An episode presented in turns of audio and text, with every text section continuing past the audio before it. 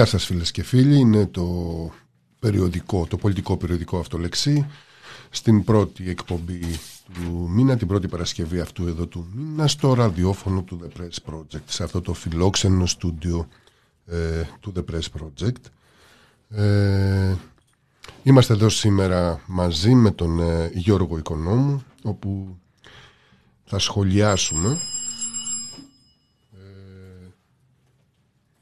επικαιρότητα, ε, την επικαιρότητα μέσα από τα δικά μας μάτια, ότι εμείς πιστεύουμε ότι ε, μπορεί να είναι επικαιρότητα ε, και θα δούμε τι άλλο. Ήτανε σήμερα, θα ήταν σήμερα μαζί μας και ο Αλέξανδρος Χισμένος, προφανώς κάτι του έτυχε, θα τον περιμένουμε στην πορεία.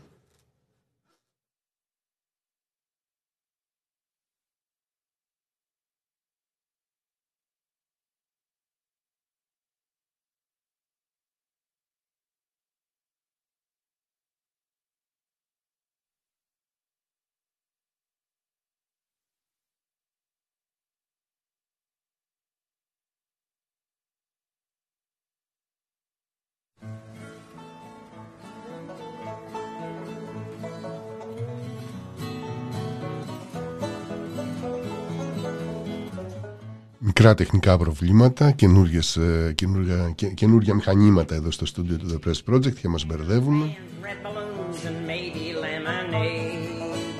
When I came home one May Day, my neighbor's father said, Them marchers is all commies. Tell me, kid, are you a red? Well, I didn't know just what he meant. My hair back then was brown. Our house was plain red brick like most others in the town. So I went and asked my mama why our neighbor called me red. My mommy took me on her knee and this is what she said. Well, you ain't done nothing if you ain't been called a red. If you marched or agitated, with my sale. so you might as well ignore it or love the word instead. Cause you ain't been doing nothing if you ain't been called a red. When I was growing up, had my troubles, I suppose, when someone took exception to my face or to my clothes, or tried to cheat me on a job or hit me on the head. When I organized to fight back, why the stinkers called me red. But you ain't done nothing if you ain't been called a red. If you marched or agitated, then you're bound to hear it said. So you might as well ignore it or love words instead. Cause you ain't been doing nothing if you ain't been called a red. When I was living on my own one apartment that I had, had a lousy, rotten landlord, let me tell you, he was bad. But when he tried to throw me out, I rubbed my hands and said, You haven't seen a struggle if you haven't fought a red. And you ain't done nothing if you ain't been called a red. If you march or agitated, then you're bound to hear it said. So you might as well ignore it or love the words instead. Cause you ain't been doing nothing if you ain't been called a red. Well, I kept on agitating Cause what else can you do? You're gonna let the sons of bitches walk all over you. My friend said, You'll get fired hanging with that commie mob. I should be so lucky, buddy. I ain't got a job. And you ain't done nothing if you ain't been called a red. If you or agitated, you're bound to hear it said. So you might as well ignore it or love the words instead. Cause you ain't been doing nothing if you ain't been called a red. Well, I've been agitating now for 50 years and more for jobs, for equality, and always against war. I'll keep on agitating as far as I can see. And if that's what being red is, well, it's good enough for me. Cause you ain't done nothing if you ain't been called red. If you agitated, then you're bound to hear it said. So you might as well ignore it or love words instead. Cause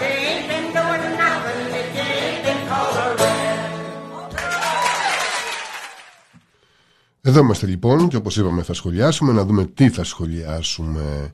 Ε, πρόσφατα ζήσαμε μια κρίση, θα το λέγαμε, με τον μεγάλο χιονιά, με τον μεγάλο χιονιά της ελπίδας που κατέκλυσε τη χώρα και την πόλη εδώ που βρισκόμαστε την Αθήνα και είχαμε όλα αυτά τα ευτράπελα, ευτράπελα από μια πλευρά ε, δυσάρεστα αρκετά όμως για κάποιους ανθρώπους που βιώσανε πολύ δύσκολα ε, είχαμε συγνώμες είχαμε ε, και ε, αυτή η ιστορία έβγαλε και μια πρόταση μομφής.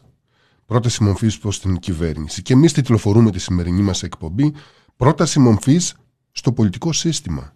Γιατί; Τι λέμε, λέμε ότι απλώς όλοι φταίνε; Ε, λέμε ότι μ, φταίει μόνο αυτό που, ε, φταίει μόνο ε, το κυβερνών κόμμα για όλη αυτήν εδώ την κατάσταση; Ε, μπορούμε να του αφαιρέσουμε ευθύνες μπορούμε να του δώσουμε ευθύνες; Ε, κυβερνάει ένα πολιτικό κόμμα κυβερνάει τι κυβερνάει; Κυβερνάει έναν λαό, μια κοινωνία κοινωνία, έναν λαό που δεν είναι άμυρος όμως όλων αυτών των πραγμάτων. Πόσο, ε, ποιο μερίδιο ευθύνης μπορεί να, μπορεί να βαρύνει τους κυβερνόμενους σε ένα σύστημα, Γιώργο; Ποια γνώμη έχεις για αυτό το ζήτημα; Τι... Ε, μιλάνε, οι κυβερνώντες μιλάνε για ατομική ευθύνη ας πούμε ο Στέφανος Μάνος για παράδειγμα ε, είπε ότι οι εγκλωβισμένοι στην ε, Αττική Οδό θα έπρεπε κανονικά να πληρώσουν αποζημίωση στην ε, εταιρεία που διαχειρίζεται τη συγκεκριμένη οδό επειδή δεν, φορούσαν, επειδή δεν φόρεσαν στα αυτοκίνητά τους αλυσίδες παράδειγμα. Έχουμε από μια πλευρά δηλαδή την επίθεση προς, το, προς την κοινωνία από πλευράς ε, φιλελεύθερων να, τα πούμε, να το πούμε κατά κάποιον τρόπο με την έννοια ότι ε, ε, προβάλλεται δηλαδή η ατομική ευθύνη. Η ατομική ευθύνη απέναντι σε όλα. Η ατομική ευθύνη απέναντι στις, στην πανδημία απέναντι στην υγειονομική κρίση απέναντι στο, στις φυσικές καταστροφές στην κλιματική κρίση. Ε, Γενικώς προκαλείται ένα χάος στη σκέψη. Δηλαδή δεν μπορούμε να... Δεν μπορούμε κάπου να σταθούμε και να κάνουμε μια κριτική που να οδηγεί κάπου. Ποιος φταίει γι' αυτό; Τι συμβαίνει και έχουμε αυτή τη χαοτική κατάσταση ε, που ε, δεν βγαίνει άκρη. Ο κόσμος είναι μπερδεμένος. Ε, δεν αντιδράει. Δεν αντιδράει επειδή είναι μπερδεμένος; Δεν αντιδράει επειδή έχουμε χάσει κάθε ίχνος ε, ζήμωσης, συζήτησης, ε, κοινωνικής παιδείας. Τι, τι, τι ακριβώς μπορεί να συμβαίνει, γιατί ζούμε τεράστια κρίση από όλες τις πλευρές, υγειονομική κρίση, οικονομική κρίση. Ζούμε μια κατάσταση πρωτόγνωρη, θα μπορούσαμε να πούμε, σε σχέση με τον, ε, αυτό το νέο παγκόσμιο τεχνητό πληθωρισμό που έχει επιβληθεί και μαστίζει τα, τα φτωχά στρώματα, τα φτωχαίνει ακόμα πιο πολύ. Ζούμε μια πανδημία, μια υγειονομική κρίση παγκόσμια. Ε, υπάρχουν περιοχές στον κόσμο που την βιώνουν πολύ τραυματικά αυτή την ε, πανδημική, αυτή την υγειονομική κρίση. Όπως και εδώ εμείς έχουμε 100 νεκρούς κάθε μέρα σε αντίστοιχη περίπτωση θα είχαμε εκρήξεις, κοινωνικές εκρήξεις. Ε, δεν έχουμε ούτε καν διαμαρτυρίες. Τι συμβαίνει ακριβώς, τι γίνεται με αυτό, το, με αυτό που λέμε λαό; Ε, ευθύνεται το πολιτικό σύστημα, ευθύνεται τι, τι ευθύνεται, τι μας λείπει Γιώργο; Πώς, πώς το νιώθεις εσύ, έχεις... είμαστε δύο ηλικίες εδώ, θα είχαμε και τον Αλέξανδρο, θα ήταν άλλη μια τρίτη ηλικία, πιο μικρή, για να δούμε από, από τις τρεις ηλικίες το ζήτημα με την κοινωνική εμπειρία. Ε, δεν κατάφερε ο Αλέξανδρος να έρθει. Πώς το βλέπεις εσύ αυτό; Ε, κοίταξε, είναι πολλά θέματα. Πρέπει να βάλουμε, έβαλες πολλά θέματα, πολλά ερωτήματα δηλαδή. Ε, να προσπαθήσουμε να τα ξεμπλέξουμε λίγο λίγο. Ε, καταρχάς ε, θα πρέπει να ξεκαθαρίσουμε το θέμα αυτό της ατομικής ευθύνης. Ε, είναι το καινούριο ε, σλόγκαν το οποίο πασάρει η κυβέρνηση ε, και γενικώς κάθε σύστημα ότι φταίει η κοινωνία, φταίνε τα άτομα, τα οποία ανώρημα κτλ. Ε, καταρχάς μπορώ να ξεκινήσουμε το εξής. Αυτή η κοινωνία ε, έβγαλε αυτό, αυτή την κυβέρνηση, έβγαλε αυτά τα κόμματα.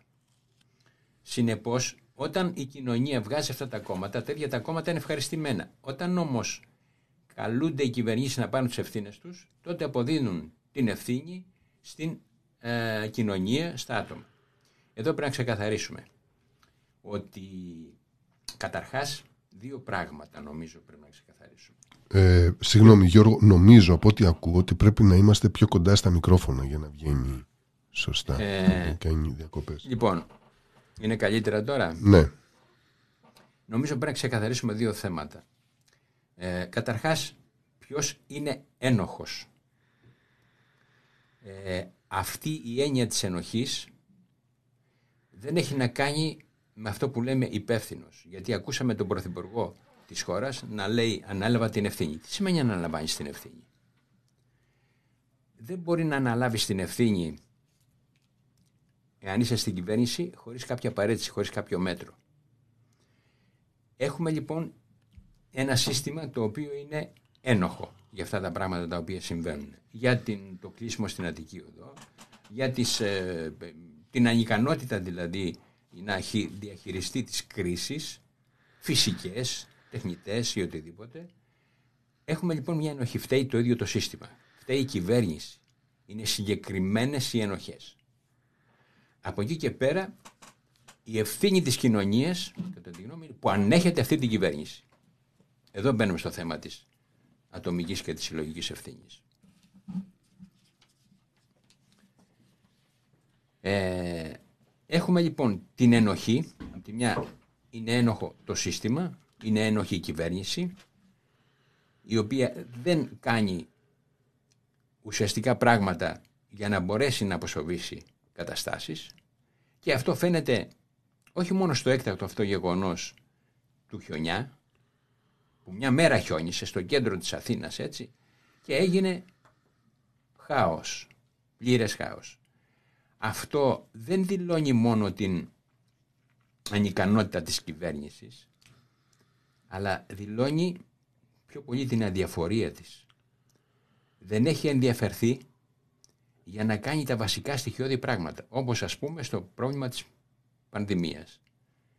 Ξέρουμε όλοι εδώ και δύο χρόνια ότι όλες οι προσπάθειες της κυβέρνησης είναι να απαξιώσει το δημόσιο σύστημα υγείας χωρίς να το τροφοδοτήσει με απαραίτητα υλικά και έμψυχο δυναμικό, νοσηλευτικό προσωπικό, ιατρικό προσωπικό για να αντιμετωπίσει αυτό το πράγμα και γιατί δεν το κάνει αυτό; Επειδή είναι ανίκανη. Εδώ είναι το ουσιαστικό θέμα. Επειδή αδιαφορεί για αυτό το θέμα και επειδή στις βλέψεις της όταν ήταν κυβέρνηση ήταν να ιδιωτικοποιήσει όσο γίνεται πιο πολύ από το τομέα της δημόσιας υγείας. Από το περιβόητο εσύ που λέμε. Συνεπώς εδώ μπαίνει ένα θέμα που πρέπει να αναδειχθεί και νομίζω θα μας δοθεί η ευκαιρία στην διάρκεια της εκπομπής να αναδείξουμε όχι την ανικανότητα της κυβέρνησης, την ενοχή της κυβέρνησης και την αδιαφορία της. Και απ' την άλλη την ευθύνη της κοινωνίας που ανέχεται αυτή την κυβέρνηση. Μην ξεχνάμε ότι αυτή η κυβέρνηση και τα υπόλοιπα κόμματα ψηφίστηκε, η κυβέρνηση αυτή βγήκε από το 39% του ελληνικού λαού που λέμε έτσι το περίφημο, το 39%.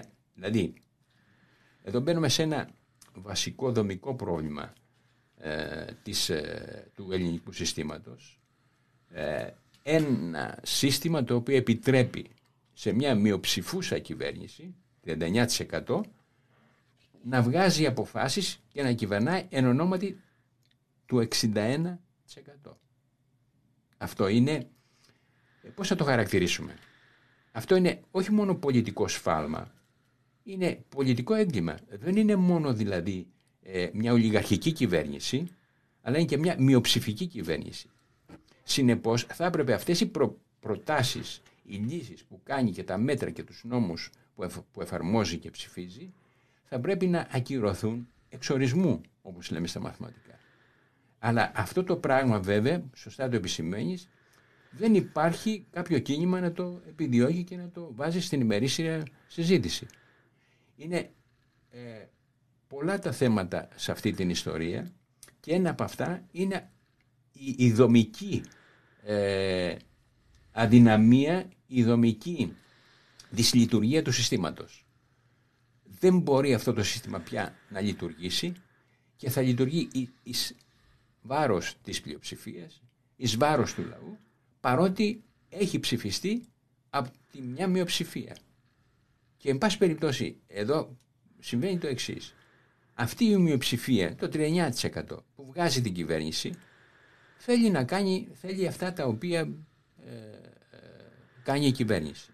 Το υπόλοιπο 61, εδώ είναι η πλειοψηφία πια. Η πλειοψηφία επίσημη δεν είναι το ότι εγώ και εσύ βγάζουμε μια πλειοψηφία στη φαντασία μας.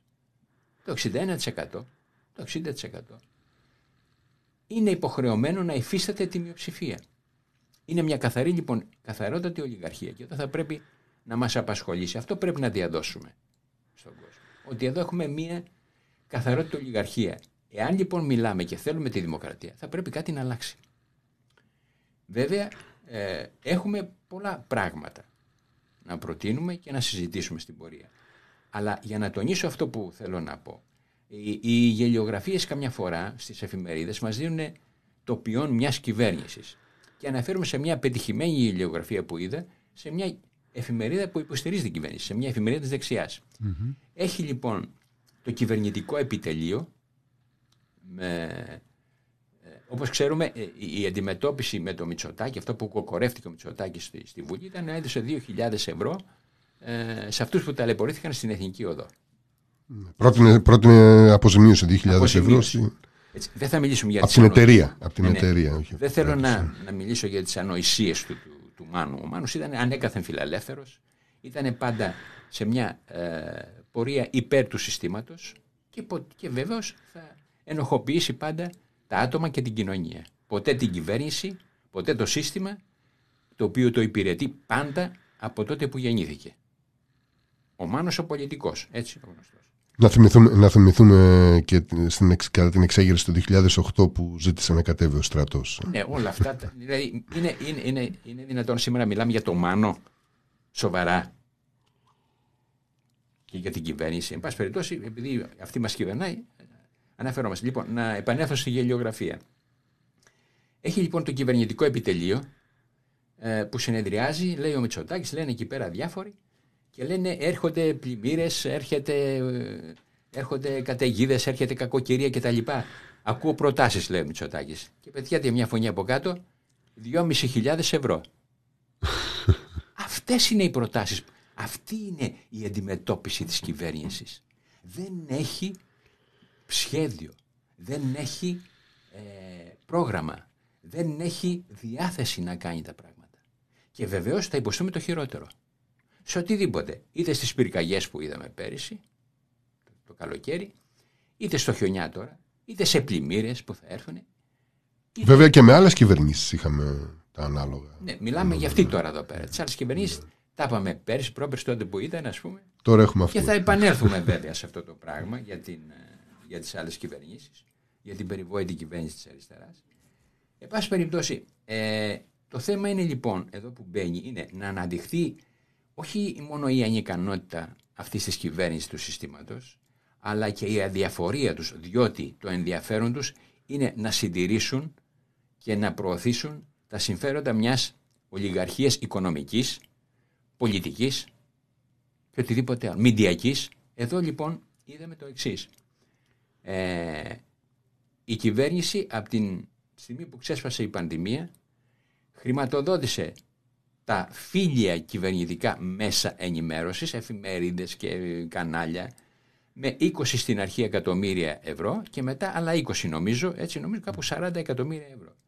Για να ψέλνουν και να ε, ε, υμνούν την κυβέρνηση. Και βεβαίως βλέπουμε αυτό το πράγμα να γίνεται κατά κόρον. Δηλαδή όλα τα κανάλια ε, και οι εφημερίδες σχεδόν έχουν γίνει τα φερέφωνα της κυβέρνησης. Αγόρασε, αγόρασε την τέταρτη εξουσία δηλαδή. Έληξε. Κατά κάποιο λοιπόν, τρόπο. Δεν ακούει πληροφόρηση ο κόσμος, δεν ακούει ενημέρωση. Και σημειωτέων ότι αυτό το πράγμα δεν το διαπιστώνουμε εμείς εδώ πέρα μόνο. Κάποιοι ας πούμε ε, ιδεαλιστές, κάποιοι ξέρω εγώ, αντισυστημικοί, πώς θα τους πούμε. Η Ευρώπη η ίδια έχει τοποθετήσει στην Ελλάδα στις 27 χώρες της Ευρωπαϊκής Ένωσης στην τελευταία βαθμίδα όσον αφορά τον τύπο. Βλέπουμε τώρα διώκονται δημοσιογράφοι. Την ελευθερία του τύπου. Ελευθερία του τύπου. Διώκονται δημοσιογράφοι. Ε, και ο, ο ίδιος ο Πρωθυπουργός στη Βουλή, άκουσον άκουσον, πριν ακόμα αποφαρθεί το δικαστήριο, δηλαδή ε, καταγγέλει ότι αυτή είναι, ε, ε, είναι μέρος συμμορίας, είναι συμμορία οι δημοσιογράφοι.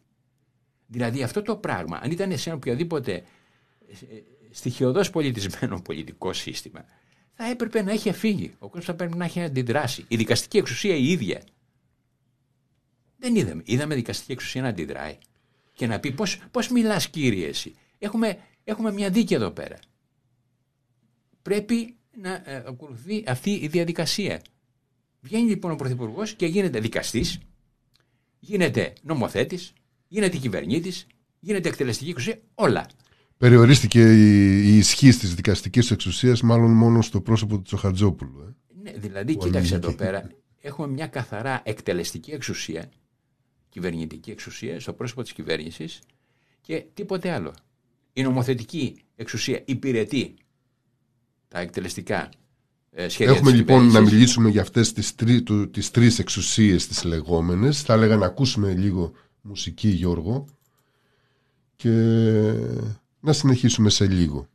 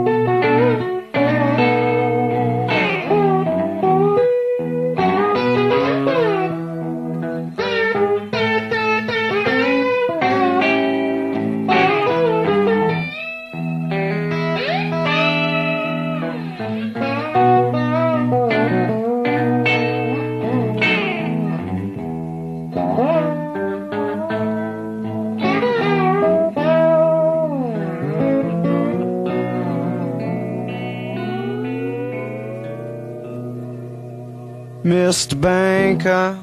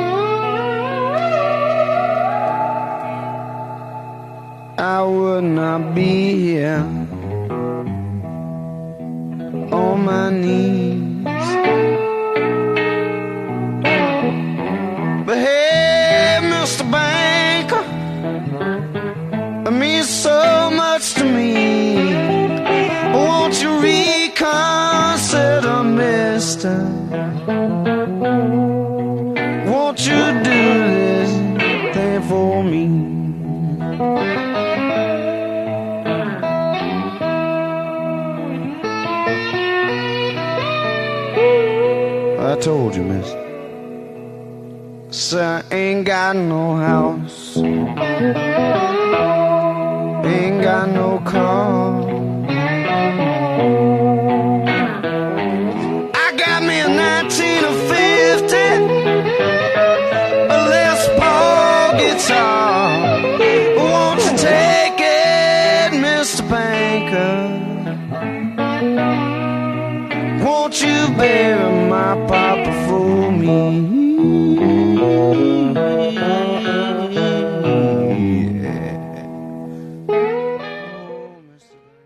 Έχουμε λοιπόν, έλεγε, έλεγες Γιώργο για τις τρεις εξουσίες, η εκτελεστική, η νομοθετική και η δικαστική.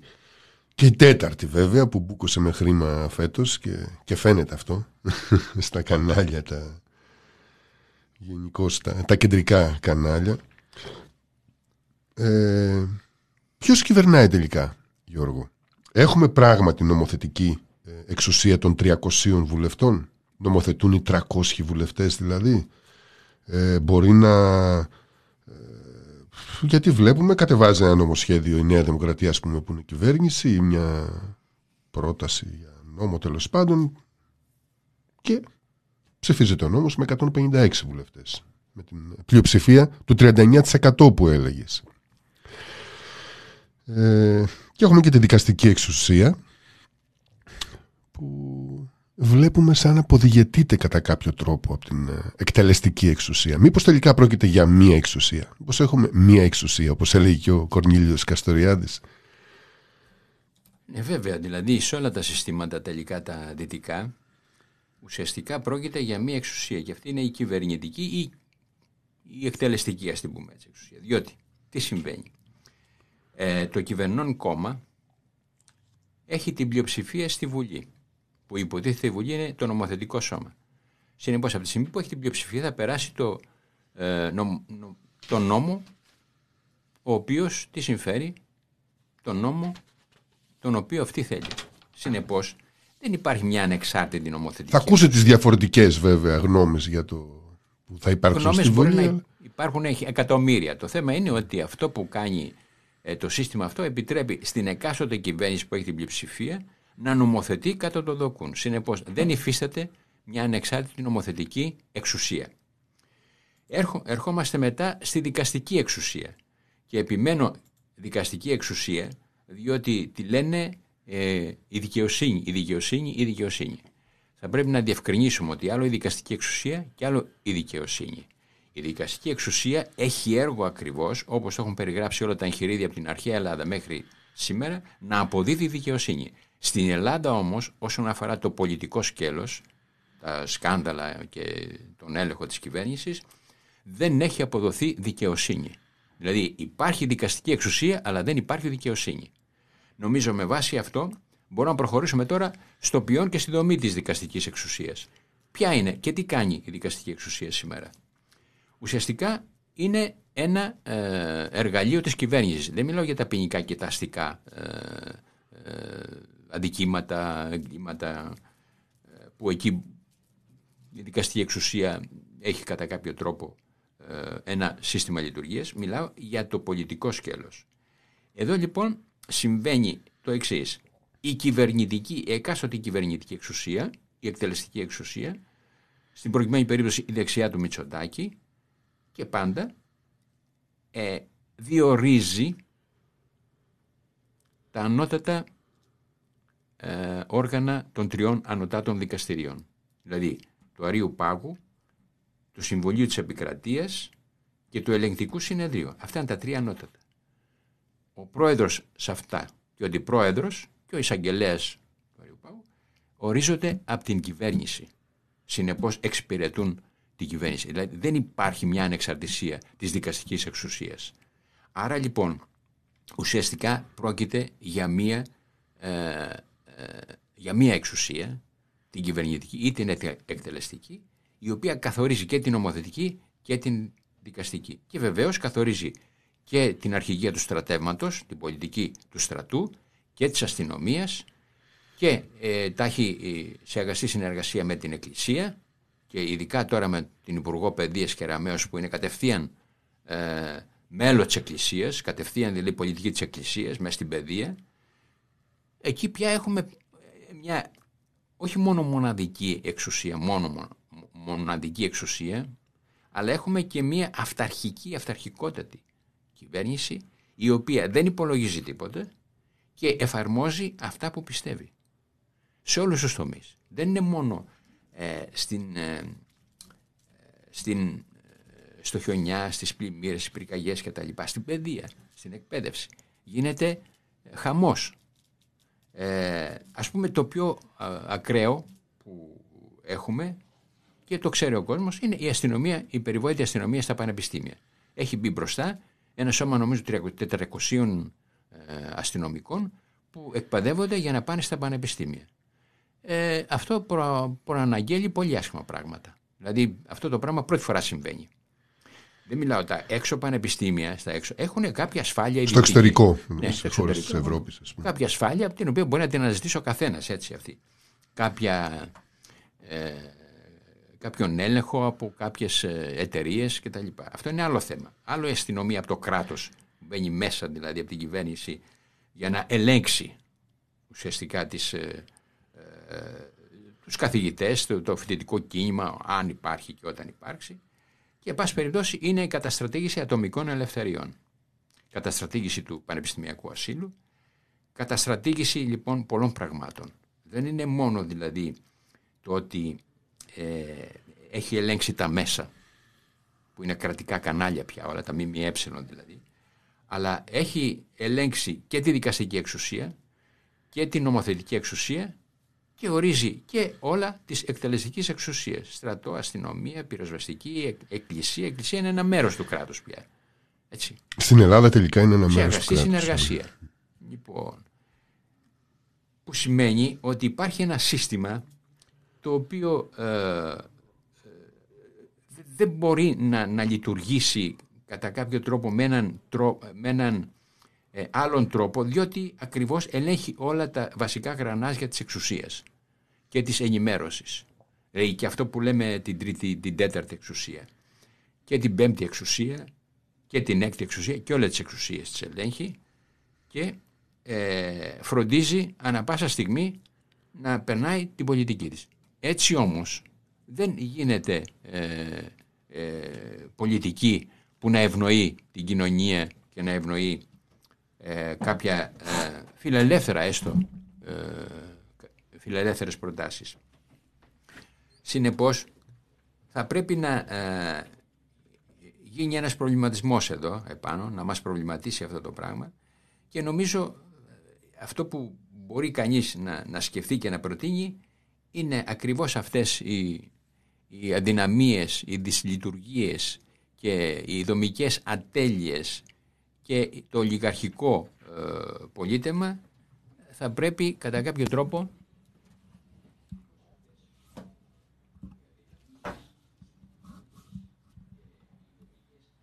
να ε, Μας διορθώσανε οι τεχνικοί μας εδώ με τα μικρόφωνα. ναι. Ωραία. θα πρέπει κατά κάποιο τρόπο να, η κοινωνία να σκεφτεί, αυτοί τέλος πάντων που θέλουν να, να αλλάξουν και ενδιαφέρονται να κάνουν κάτι, ε, να σκεφτεί πάνω σε αυτά τα ζητήματα. Διότι, ε, ίσως το πούμε προς το τέλος αυτό, ε, εάν θα αλλάξει κάτι, θα αλλάξει από την ίδια την κοινωνία. Δεν μπορεί ε, κάποιο, ε, κάποιο κόμμα να φέρει την αλλαγή. Αλλά πριν φτάσουμε εκεί, νομίζω είναι καλό να τελειώσουμε λίγο με αυτό το θέμα της ε, ε, ατομικής ευθύνης που το βάζει ως καραμέλα πια το σύστημα, η κυβέρνηση. Ε,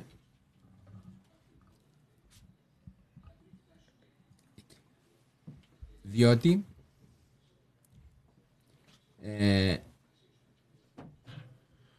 θα θα πρέπει να μας απασχολήσει πολύ αυτό το θέμα. Ναι, μας, πασ- μας απασχολεί τώρα, κάνουμε διακοπές να πούμε στον κόσμο που μας ακούει, ε, διορθώνουμε εδώ τα, τη θέση των μικροφώνων, ε, χάνονται μερικά πράγματα, προσπαθούμε να προσαρμοστούμε στη νέα πραγματικότητα του στούντιου του The Press Project που είναι αναβαθμισμένη μπορούμε να πούμε.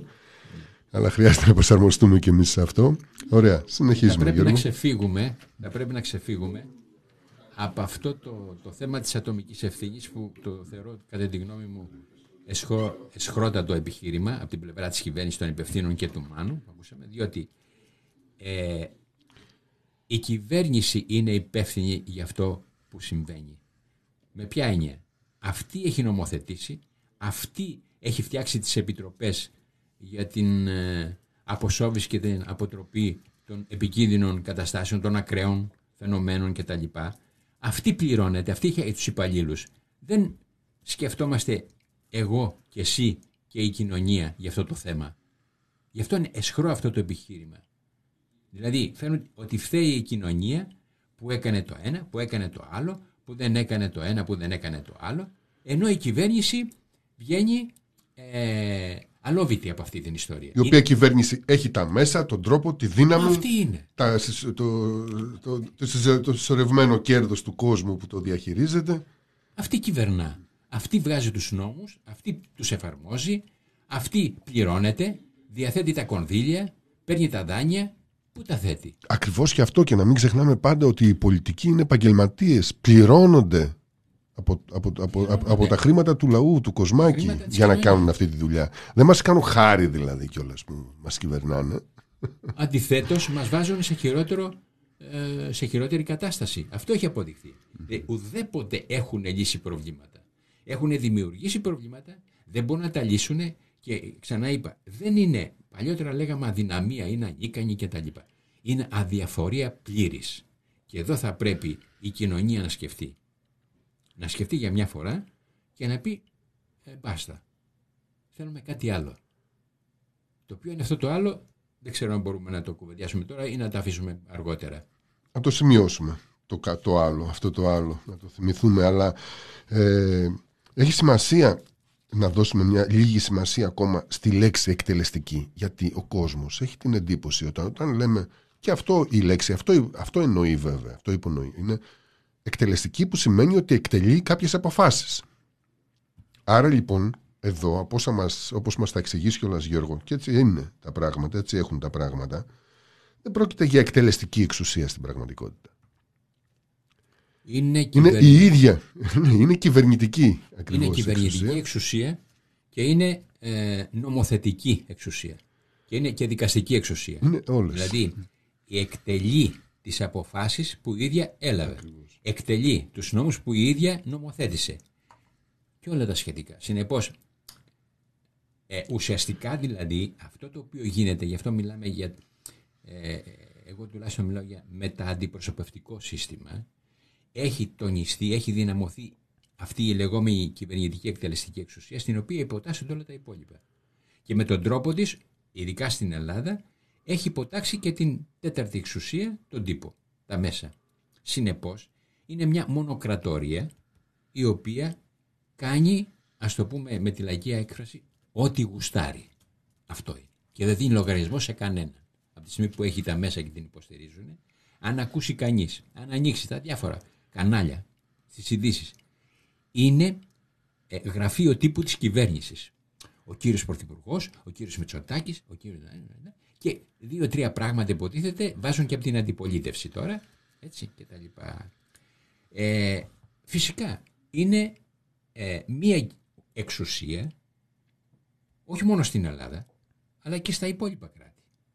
Δηλαδή στην Αμερική το ανώτατο ε, δικαστήριο της Αμερικής που έχει 9 αν δεν επατώμε μέλη ε, διορίζεται από το πρόεδρο των Ηνωμένων Πολιτειών.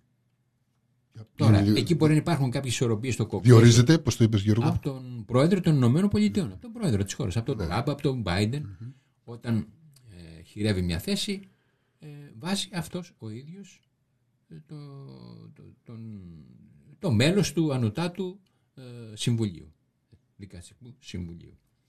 Ε, δηλαδή δεν είναι μόνο στην Ελλάδα, είναι και διεθνώς αυτό το πράγμα.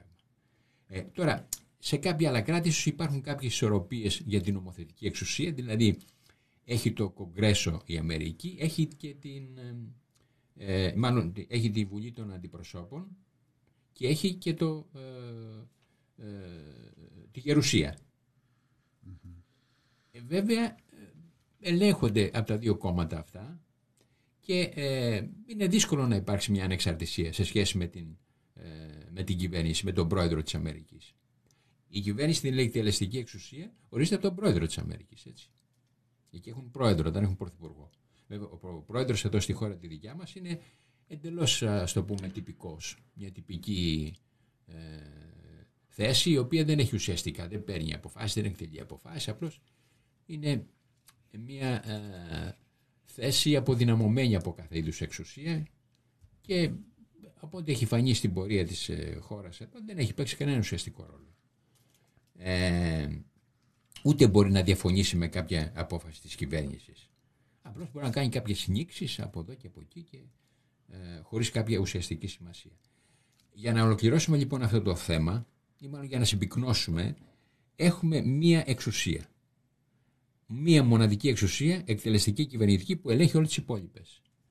Και βεβαίως αυτό το πράγμα δεν έχει καμιά σχέση όχι με δημοκρατία, δεν έχει καμιά σχέση με το φιλελεύθερο πολίτευμα.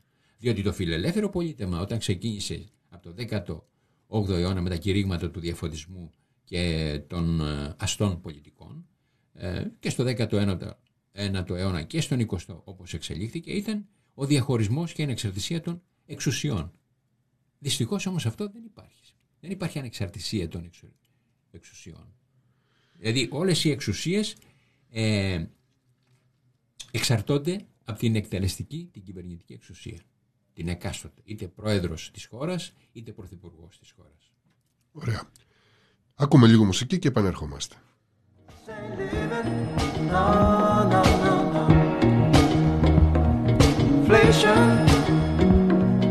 no chance. To increase finance. Bills pile up, sky high. Send that boy off to die.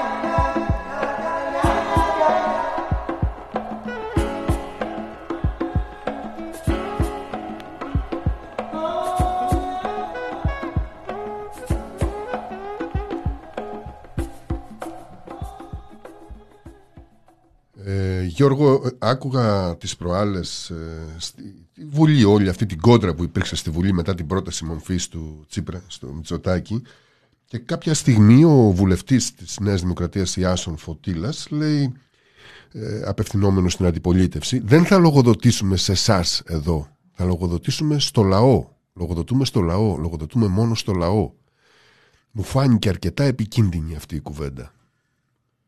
Βεβαίως. Τι θα πει, λέει, ο Φίρερ απολογείται κατά κάποιον, νομίζει κιόλας ότι ή λέει ότι απολογείται στο λαό. Σε ποιον λαό, Πού απολογείται, στο πουθενά, στο τίποτα; Όχι πως δεν είναι τίποτα, όχι πως είναι τίποτα λαός, αλλά δεν υπάρχει κάποιος θεσμός όπου να απευθυνθεί στο λαό και να απολογηθεί στο λαό. Δεν έχουμε θεσμούς που να απολογηθεί στο λαό. Ο θεσμός που απολογείται είναι η Βουλή, έτσι δεν είναι; Κανονικά θεσμικά είναι η Βουλή. Και δεν απολογείται ούτε σε αυτό. Δηλαδή όλα αυτά που έλεγες πριν για την ουσιαστικά μία εξουσία, εδώ ε, αποδεικνύεται με την ε, κουβέντα αυτή του Φωτήλα ε, α, περίτρανα.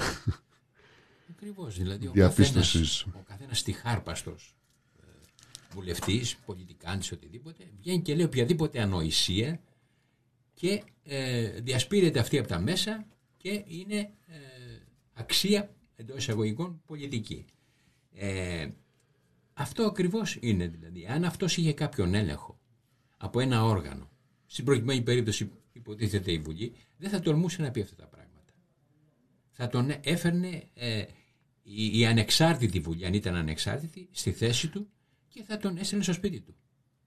Έληξε. Αυτή είναι η, ο έλεγχος που δεν υπάρχει. Αυτό, αυτό σημαίνει έλεγχος, αυτό σημαίνει κριτική, αυτό σημαίνει ε, ε, α, α, λόγων διδώνε που λέγανε οι αρχαίοι. Απολογήσε. Σου κάνουν πρόταση μορφής και απολογήσε. Πού θα απολογηθείς. Μέσα εκεί που έγινε αυτό το πράγμα.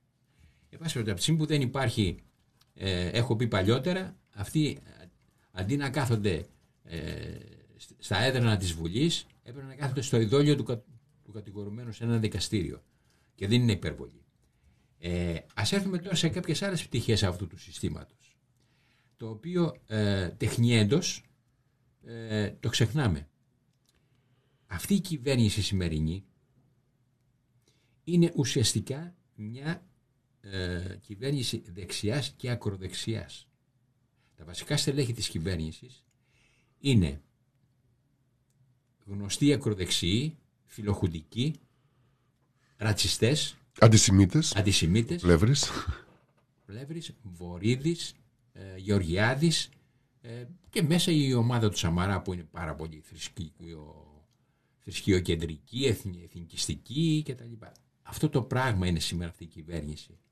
Έχουμε δηλαδή ανθρώπους που βγαίνουν και μας δείχνουν, μας κουνάνε το δάχτυλο στην κοινωνία, σε εμά, αυτοί οι οποίοι υποστήριξαν τη δικτατορία, αυτοί οι οποίοι έχουν όλα αυτά τα ακροδεξιά ε, ιδεολογήματα και με αυτή την έννοια είναι διπλά επικίνδυνοι. Όχι μόνο επικίνδυνοι για την ανικανότητα, την αδιαφορία και για το ότι είναι η μοναδική εξουσία που δεν ελέγχεται από πουθενά, αλλά είναι ακριβώς και ακροδεξιά. Και ξέρουμε, βλέπουμε τα νομοθετήματα που γίνονται, βλέπουμε τις, ε, ε, τους προσανατολισμούς της κυβέρνησης που είναι σε ένα καθαρά συντηρητικό, εθνικιστικό, ακροδεξιό πλαίσιο. Συνεπώς, ό,τι και να προκύψει από αυτή την κυβέρνηση είναι λανθασμένο και ε, καταστροφικό. Ας πάρουμε παράδειγμα έναν άλλο τομέα. Το παράδειγμα υποτίθεται για την παιδεία είπαμε. Η Κεραμέως είναι αυτή η οποία καταστρέφει πράγματα και κατακτήσεις μέσα στην εκπαίδευση. αυτό τον φιλελευθερισμό που είχαμε, την ανοιχτότητα στην εκπαίδευση. Τον καταστρατηγεί και εφαρμόζει ε, αυταρχικά ε, πρότυπα και στα σχολεία και στα πανεπιστήμια. Ε, στο, υποτίθεται στον πολιτισμό, τον περίφημο έχουμε και υπουργό πολιτισμού. Λοιπόν, τι είδαμε; Ένα σωρό πράγματα τα οποία πάνε πίσω τον πολιτισμό. Καταρχάς είχαμε την τσιμεντόστρωση της Ακρόπολης. Αυτό το θεωρώ τα μεγαλύτερα εγκλήματα που έχει κάνει κυβέρνηση σε αυτή τη χώρα.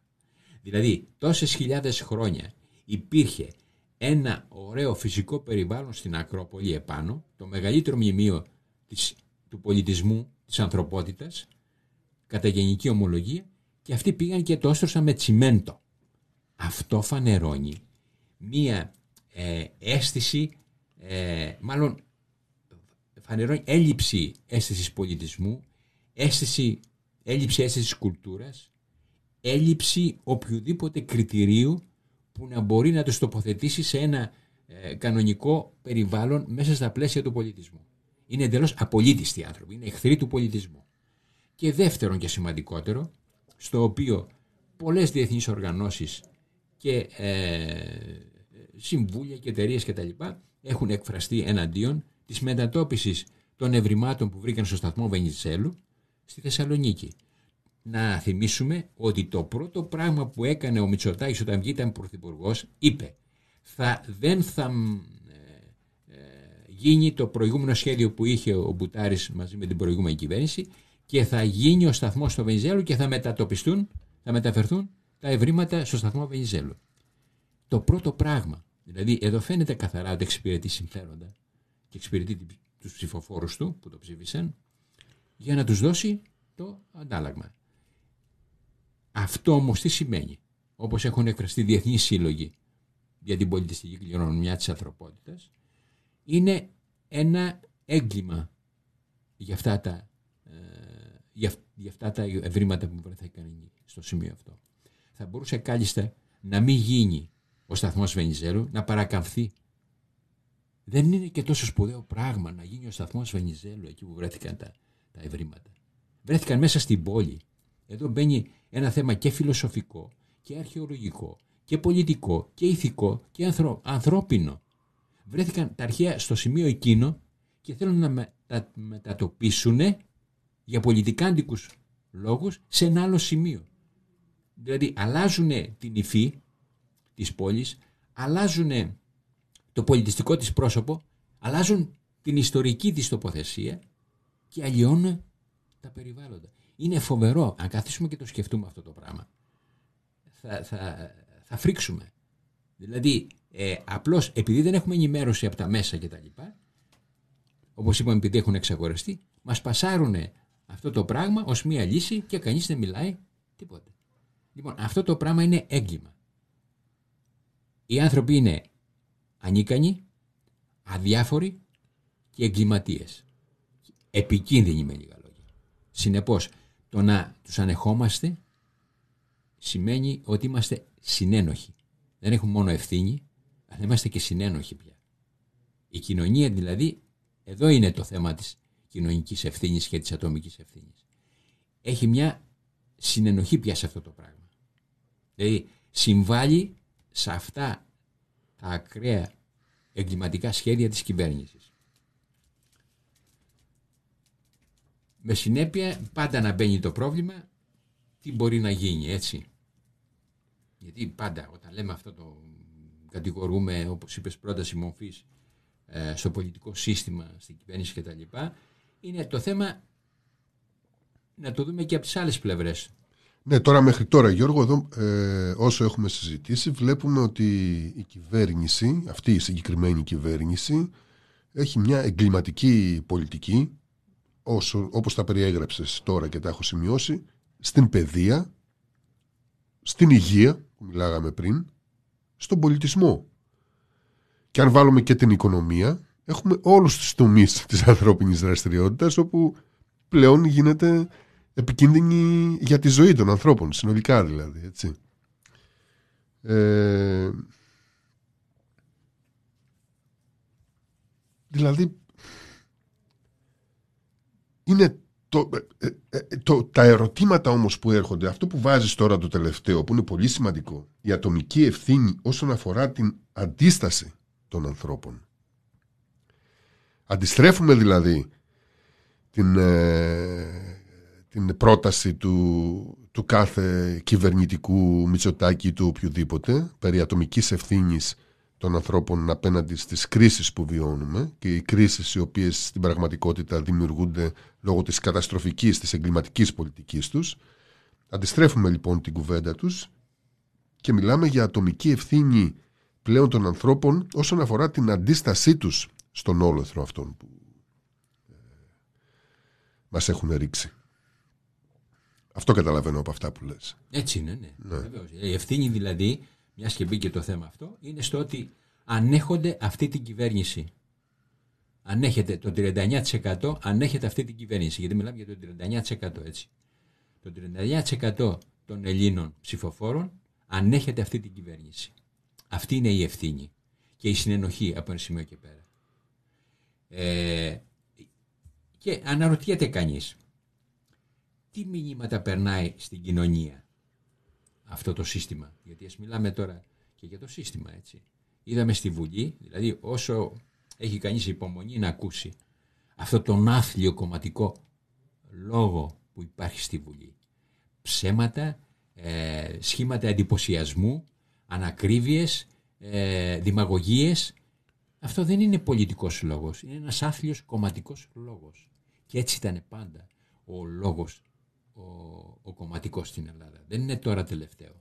Αυτό το πράγμα το υφιστάμεθα δεκαετίες από τότε που θυμάμαι τον εαυτό μου. Οι δημαγωγίες ε, και ε, ψεύδι, υποσχέσεις τα οποία πάντα δημιουργούν ένα νεφελώδες ε, πλαίσιο μόνο για τη διατήρηση της εξουσίας και μόνο για τα ωφέλη της εξουσίας και τίποτα παραπέρα. Ε, και βέβαια αυτό τον, τον, τον άθλιο πολιτικό κομματικό λόγο ε, τον βλέπουμε σχεδόν σε όλα τα κόμματα. Δεν έχουν δηλαδή προτάσεις. Το βλέπουμε χαρακτηριστικά ε, στον καινούριο αρχηγό του Πασόκ. Έτσι, που βγήκε και μάλιστα ανέρχεται δημοσκοπικά κτλ. Τι έχει πει; Δεν έχει πει απολύτως τίποτα. Δεν έχουμε ακούσει καμία πρόταση. Βγήκε δύο μήνες τώρα περίπου πάνε πόσο πάνε δεν έχουμε ακούσει τίποτα. Ε, απλώς δεν θα είμαστε με τη Νέα Δημοκρατία, δεν θα είμαστε και με το ΣΥΡΙΖΑ και αυτά. Δεν είναι αυτό πολιτική. Εδώ φανερώνεται η κρίση που είπαμε, που είπε στην αρχή. Η, κρίση και εγώ θα έλεγα παρακμή του πολιτικού συστήματος. Παρακμή, όχι με την έννοια ότι ε, έχει καταρρεύσει, με την έννοια ότι είναι ένα παρικμασμένο σύστημα, αλλά υπάρχει εκεί ακόμα επάνω και αυτό κρατά τα ενία της εξουσίας. Δηλαδή μέσα σε αυτό το σύστημα τώρα είναι και αντιπολίτευση. Και φυσικά ε, μπορούμε να μιλήσουμε και για την ανύπαρκτη αντιπολίτευση του ΣΥΡΙΖΑ. Έτσι. Πριν μιλήσουμε γι' αυτό, ε, θα ήθελα να πω τις ευθύνες του ΣΥΡΙΖΑ όταν ήταν κυβέρνηση που έκανε ένα σωρό ε, βλακίες, δεν άλλαξε ουσιαστικά τίποτα. Ε, έκανε το περίφημο θα ασκήσουμε τα μνημόνια, θα, θα χορεύουν οι αγορές με τα ταούλια κτλ.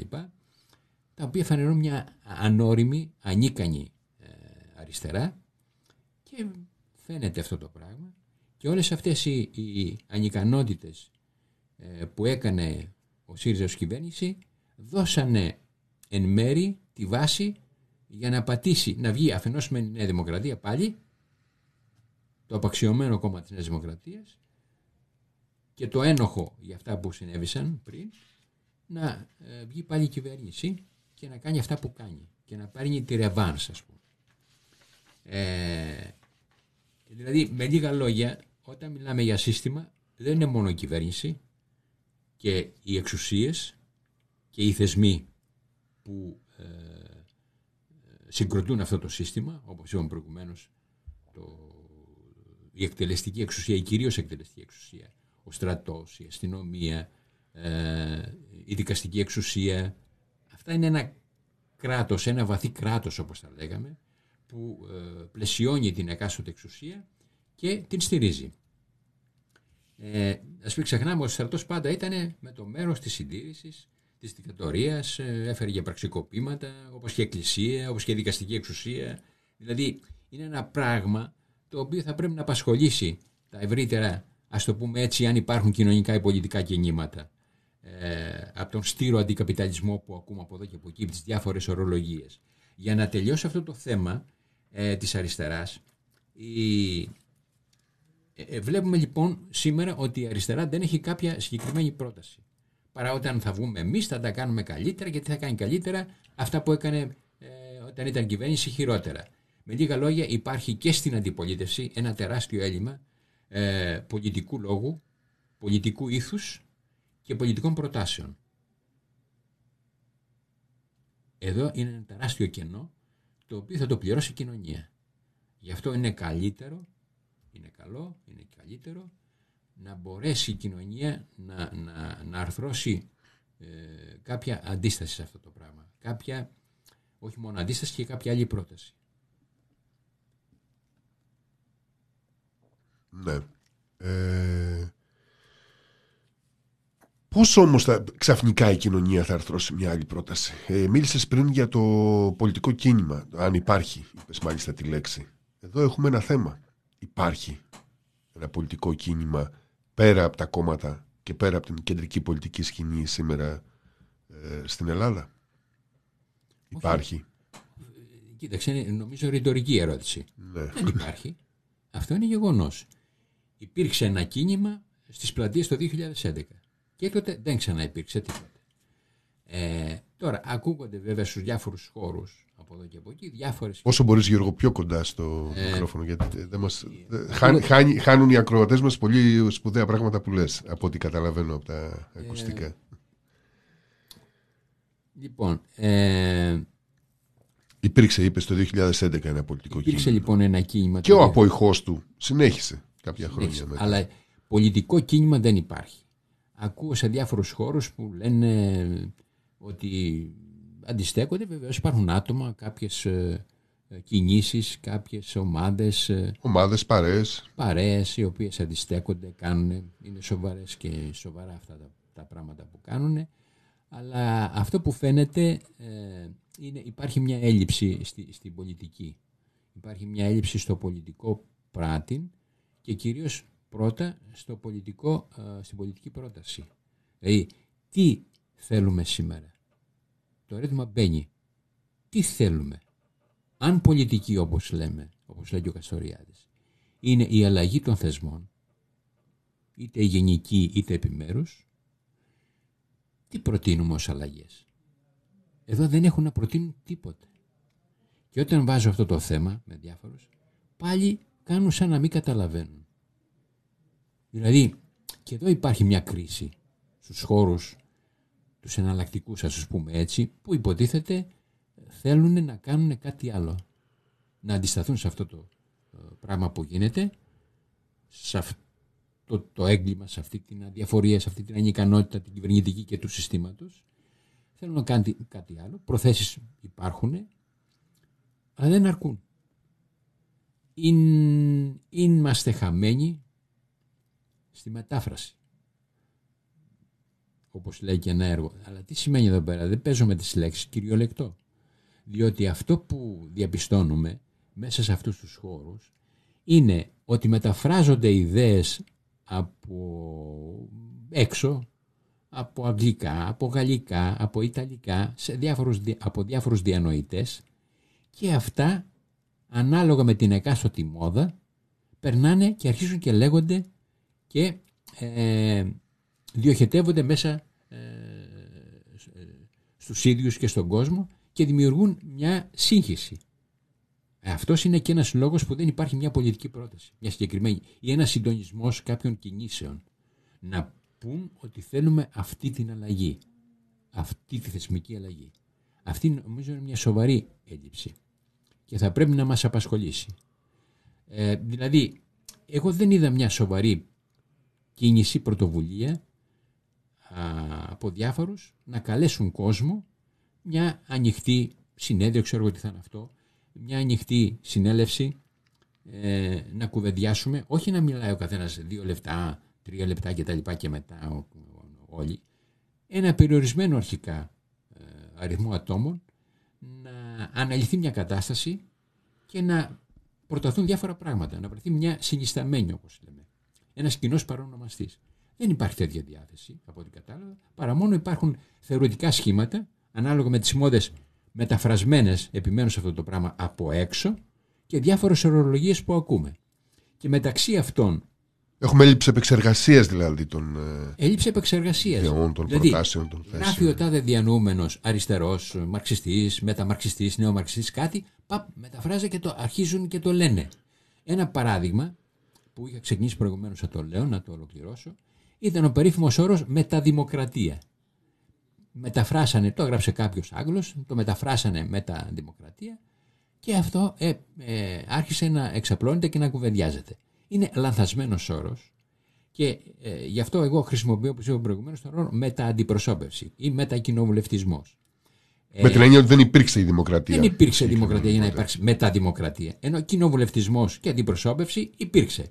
Άρα λοιπόν σήμερα είμαστε σε ένα μετααντιπροσωπευτικό πολίτεμα. Ναι, βέβαια Ποια είναι αυτοί, είναι αυτοί οι οποίοι θε- κατατάσσουν τον εαυτό τους στους εχθρούς της ε, δημοκρατίας εννοώντας το συγκεκριμένο πολιτικό σύστημα που σε, όλη την- σε όλο το δυτικό κόσμο και όχι μόνο παντού κυριαρχεί ε, και εννοούν, ε, ναι, εντάξει προέρχονται από το χώρο της κομμουνιστικής αριστεράς αλλά και του αναρχισμού και εννοούν ότι ε, ε, ε, και λένε ότι είναι κατά της δημοκρατίας. Μάλλον από εκεί προέρχεται και ο όρος μετά δημοκρατία.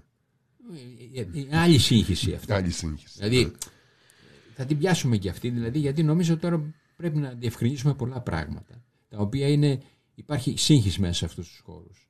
Ε, για να ολοκληρώσω λοιπόν για το μετααντιπροσωπευτικό ή μετακοινοβουλευτικό, ε, ένα χα- χαρακτηριστικό είπαμε, είναι ότι Συμφωνείς στο μετά δηλαδή.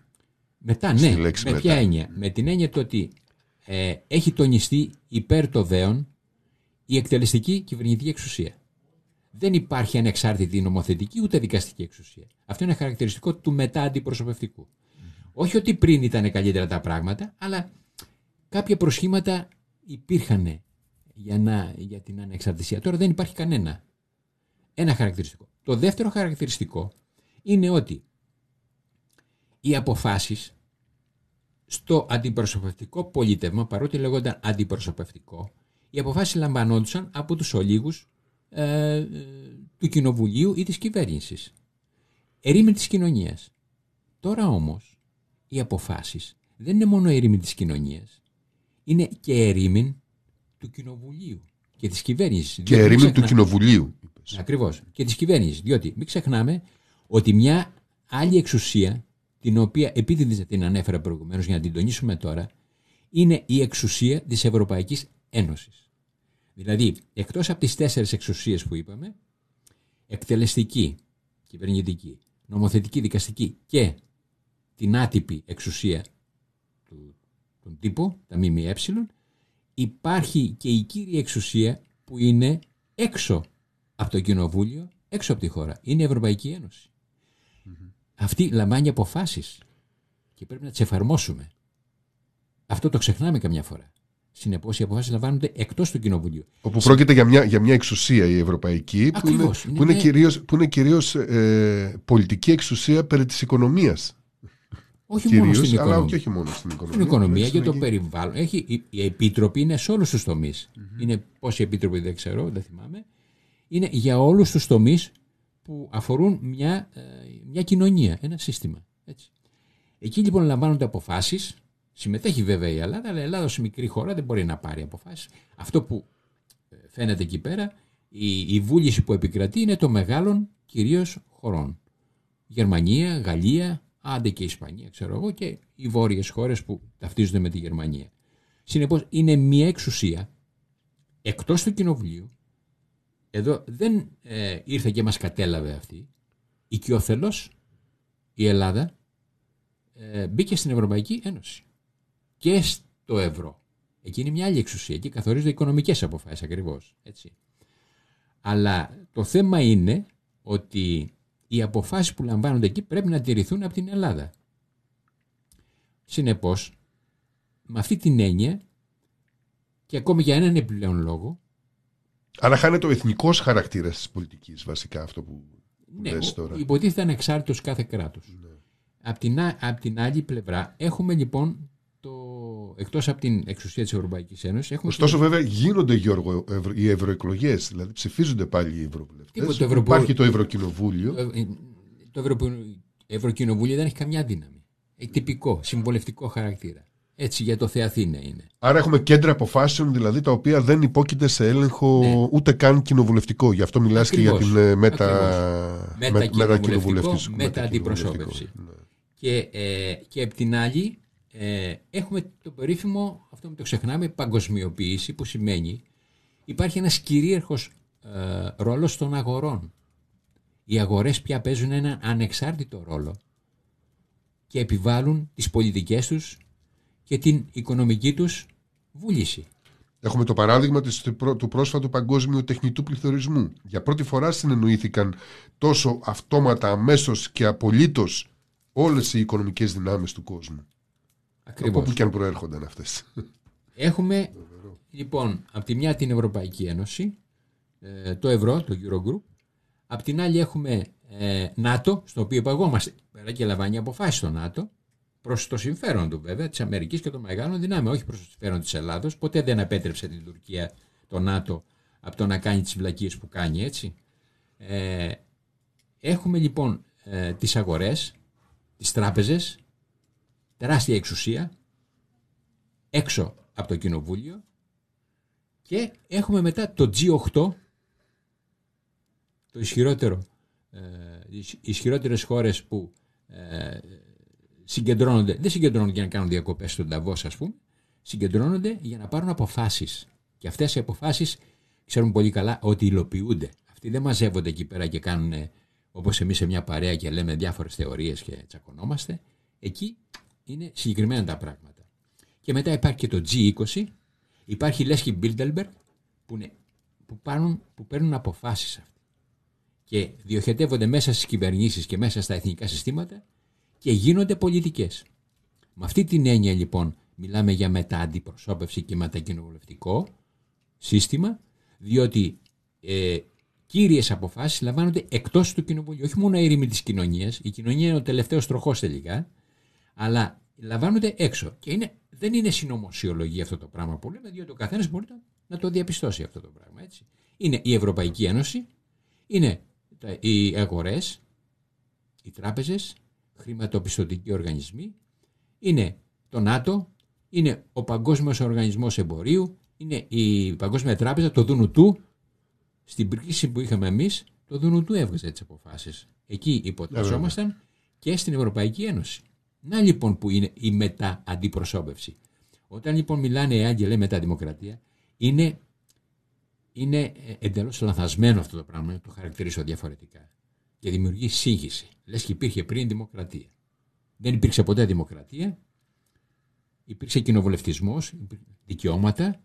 Δεν τα αμφισβητούμε αυτά, ούτε τα παραγνωρίζουμε. Είναι σημαντικό σημαντικότατο και πρέπει να τα υπερασπιζόμαστε τα δικαιώματα που υπάρχουν ακόμα. Δεν ξέρω όμως κατά πόσο θα υπάρχουν εάν η κοινωνία δεν αντιδράσει. Ήδη δικαιώματα στην Ελλάδα διακυβεύονται. Συρρυκνώνονται. Συρρυκνώνονται. συνεχώς. Στο πανεπιστήμιο, στην εκπαίδευση. Τα... Θυμόμαστε την αστυνομοκρατία ε, με την πορεία πέρυσι για το Πολυτεχνείο και πρόπερση. Μπράβο. ναι. Δηλαδή αυτά είναι δικαιώματα τα οποία ε, ε, καταστρατηγούνται. Ή το δικαίωμα του τύπου να ασκήσει ε, ε, κριτική. Έχουμε τις πρόσφατες διώξεις του Βαξεβάνη, έτσι. Και... Ναι, ναι, αυτά είναι παράδειγμα πράγματα. Ό,τι και να λέω άλλος, δεν μπορείς να, να, να, να τον πας σε, σε δίκη. να- Ή δίκη ε, της ε, ανακρίτηριας ε, που ε, διενεργούσε την έρευνα για το σκάνδαλο Νοβάρτης. Άλλο πράγμα εδώ. Δηλαδή αυτή η φθορά και η διαφθορά που υπάρχει στην Ελλάδα είναι, είναι, είναι απίθμενη. Όλες οι χώρες έχουν πάρει αποζημιώσεις. Αναγνώρισε η εταιρεία Νοβάρτης ότι διεύθυρε, χρημάτισε πολιτικούς και πήρανε χώρες κάπου δεν ξέρω πόσα εκατομμύρια. Η Ελλάδα δεν πήρε ακριβώς για να συγκαλύψει τις ευθύνες του Γεωργιάδη, του Λομπέρδου και όλων των υπολείπων. Γιατί φαγώθηκε ο, ο Λοβέρδος και οι εφημερίδες που τον υποστηρίζαν να τον βγάλουν και αρχικό του Πασό; Για να τα κοιμιάσουν εκεί τα δύο κόμματα και να συγκαλύψουν εντελώς αυτό το σκάνδαλο. Να λοιπόν, που, μια άλλη περίοδο παρακμής, μάλλον ε, μια, ένα άλλο παράδειγμα παρακμής σε αυτή τη χώρα είναι που δεν βρέθηκε μια ανεξάρτητη επιτροπή να μπορέσει να διερευνήσει αυτό το σκάνδαλο. Όχι η Επιτροπή της Βουλής. Κανένα σκάνδαλο δεν έχει διερευνηθεί. Γιατί ακριβώς οι ίδιοι έχουν την υπουργική και τη βουλευτική ασύλεια. Άλλο σκάνδαλο αυτό του συστήματος. Δηλαδή, εμείς κάνουμε, παίρνουμε τις αποφάσεις, δεν μας ελέγχει κανείς, έχουμε την ασυλία, άρα διαιωνίζεται όλο αυτό το, το, το, το, το, το δυσλειτουργικό και οι απέσιες πολιτικές. Geen σκερνάει, geen σπίν. Έτσι.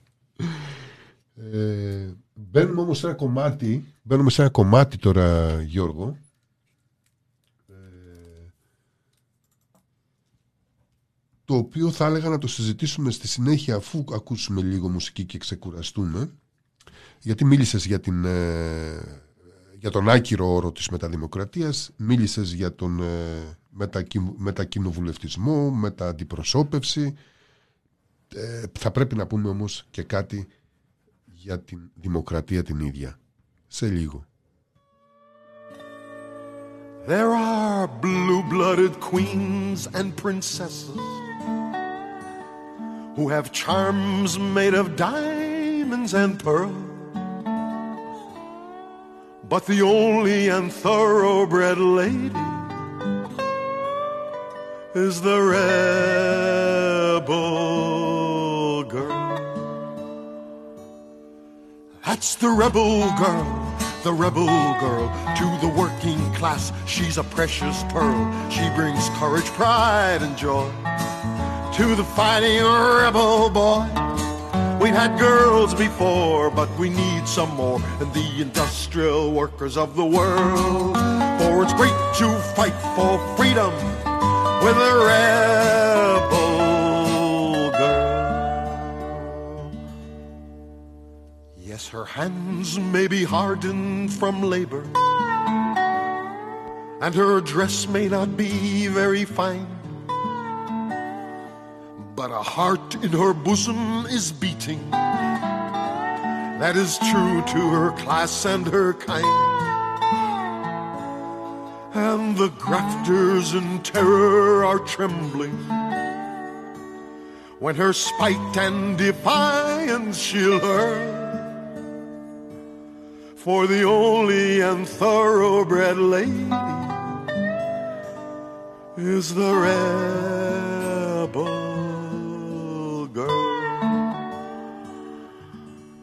That's the rebel girl, that's the rebel girl. To the working class, she's a precious pearl. She brings courage, pride, and joy. To the fighting rebel boy.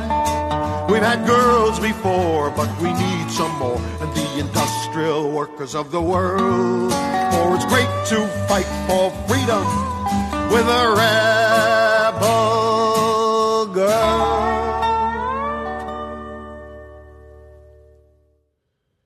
Είναι το πολιτικό περιοδικό αυτολεξή στο ραδιόφωνο του The Press Project, Project ε, και μιλάμε με τον Γιώργο Οικονόμου, συνεργάτη του, περιοδικού, του πολιτικού περιοδικού αυτολεξή και διδάκτορα φιλοσοφίας ε, και μας έλεγες Γιώργο πριν ε, μας μίλησες κάποια στιγμή για τον, ότι, δεν, ότι είναι λάθος ο όρος μεταδημοκρατία και προτιμάς να μιλάμε για μετακοινοβουλευτισμό ή, ή για μετααντιπροσώπευση. Ε, τι όμως θα έλεγες πως είναι η δημοκρατία; Πώς θα μπορούσαμε να το εξηγήσουμε με λίγα λόγια στους ακροατές μας; Ναι, καταρχάς ε, νομίζω πρέπει να γίνει σαφές, να το πούμε για πολλωστή φορά, ότι αυτό το σύστημα στο οποίο ζούμε όχι μόνο στην Ελλάδα, αλλά και διεθνώς στα δυτικά κοινοβουλευτικά καθεστώτα, είναι καθαρές, καθαρότατες ολιγαρχίες. Ασχέτως αν αυτές λέγονται αντιπροσωπευτικές δημοκρατίες, αστικές δημοκρατίες, κοινοβουλευτικές δημοκρατίες και ούτω καθεξής. Είναι ολιγαρχίες με την έννοια που λίγο πολύ περιέγραψα πριν, αλλά ε, ας τα συμπυκνώσουμε αυτά, διότι οι ολίγοι ασκούν την εξουσία, οι ολίγοι νομοθετούν, οι ολίγοι δικάζουν, οι ολίγοι κυβερνούν προς όφελος των ολίγων, των τραπεζών, των ισχυρών, των ε, οικονομικών συμφερόντων και της ε, ελίτ.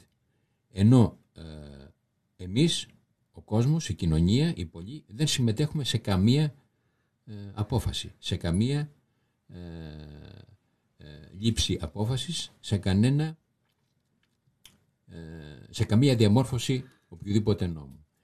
Αυτό λοιπόν το ολιγαρχικό πολίτευμα που κακώς παρουσιάζεται ως δημοκρατία θα πρέπει να γίνει ε, γνωστό εν πάση περιπτώσει και να αντιπαρατεθεί στη δημοκρατία. Τι είναι λοιπόν η δημοκρατία; Η δημοκρατία όπως έχουμε πει πολλές φορές σε αυτή την εκπομπή και αλλού είναι το όπως το λέει και η ίδια λέξη ε, είναι το κράτος στο Δήμο. Το κράτος όχι με την έννοια του κράτους που, της γραφειοκρατίας με την έννοια της ισχύως και της δύναμης του Δήμου, των πολλών δηλαδή, της κοινωνίας.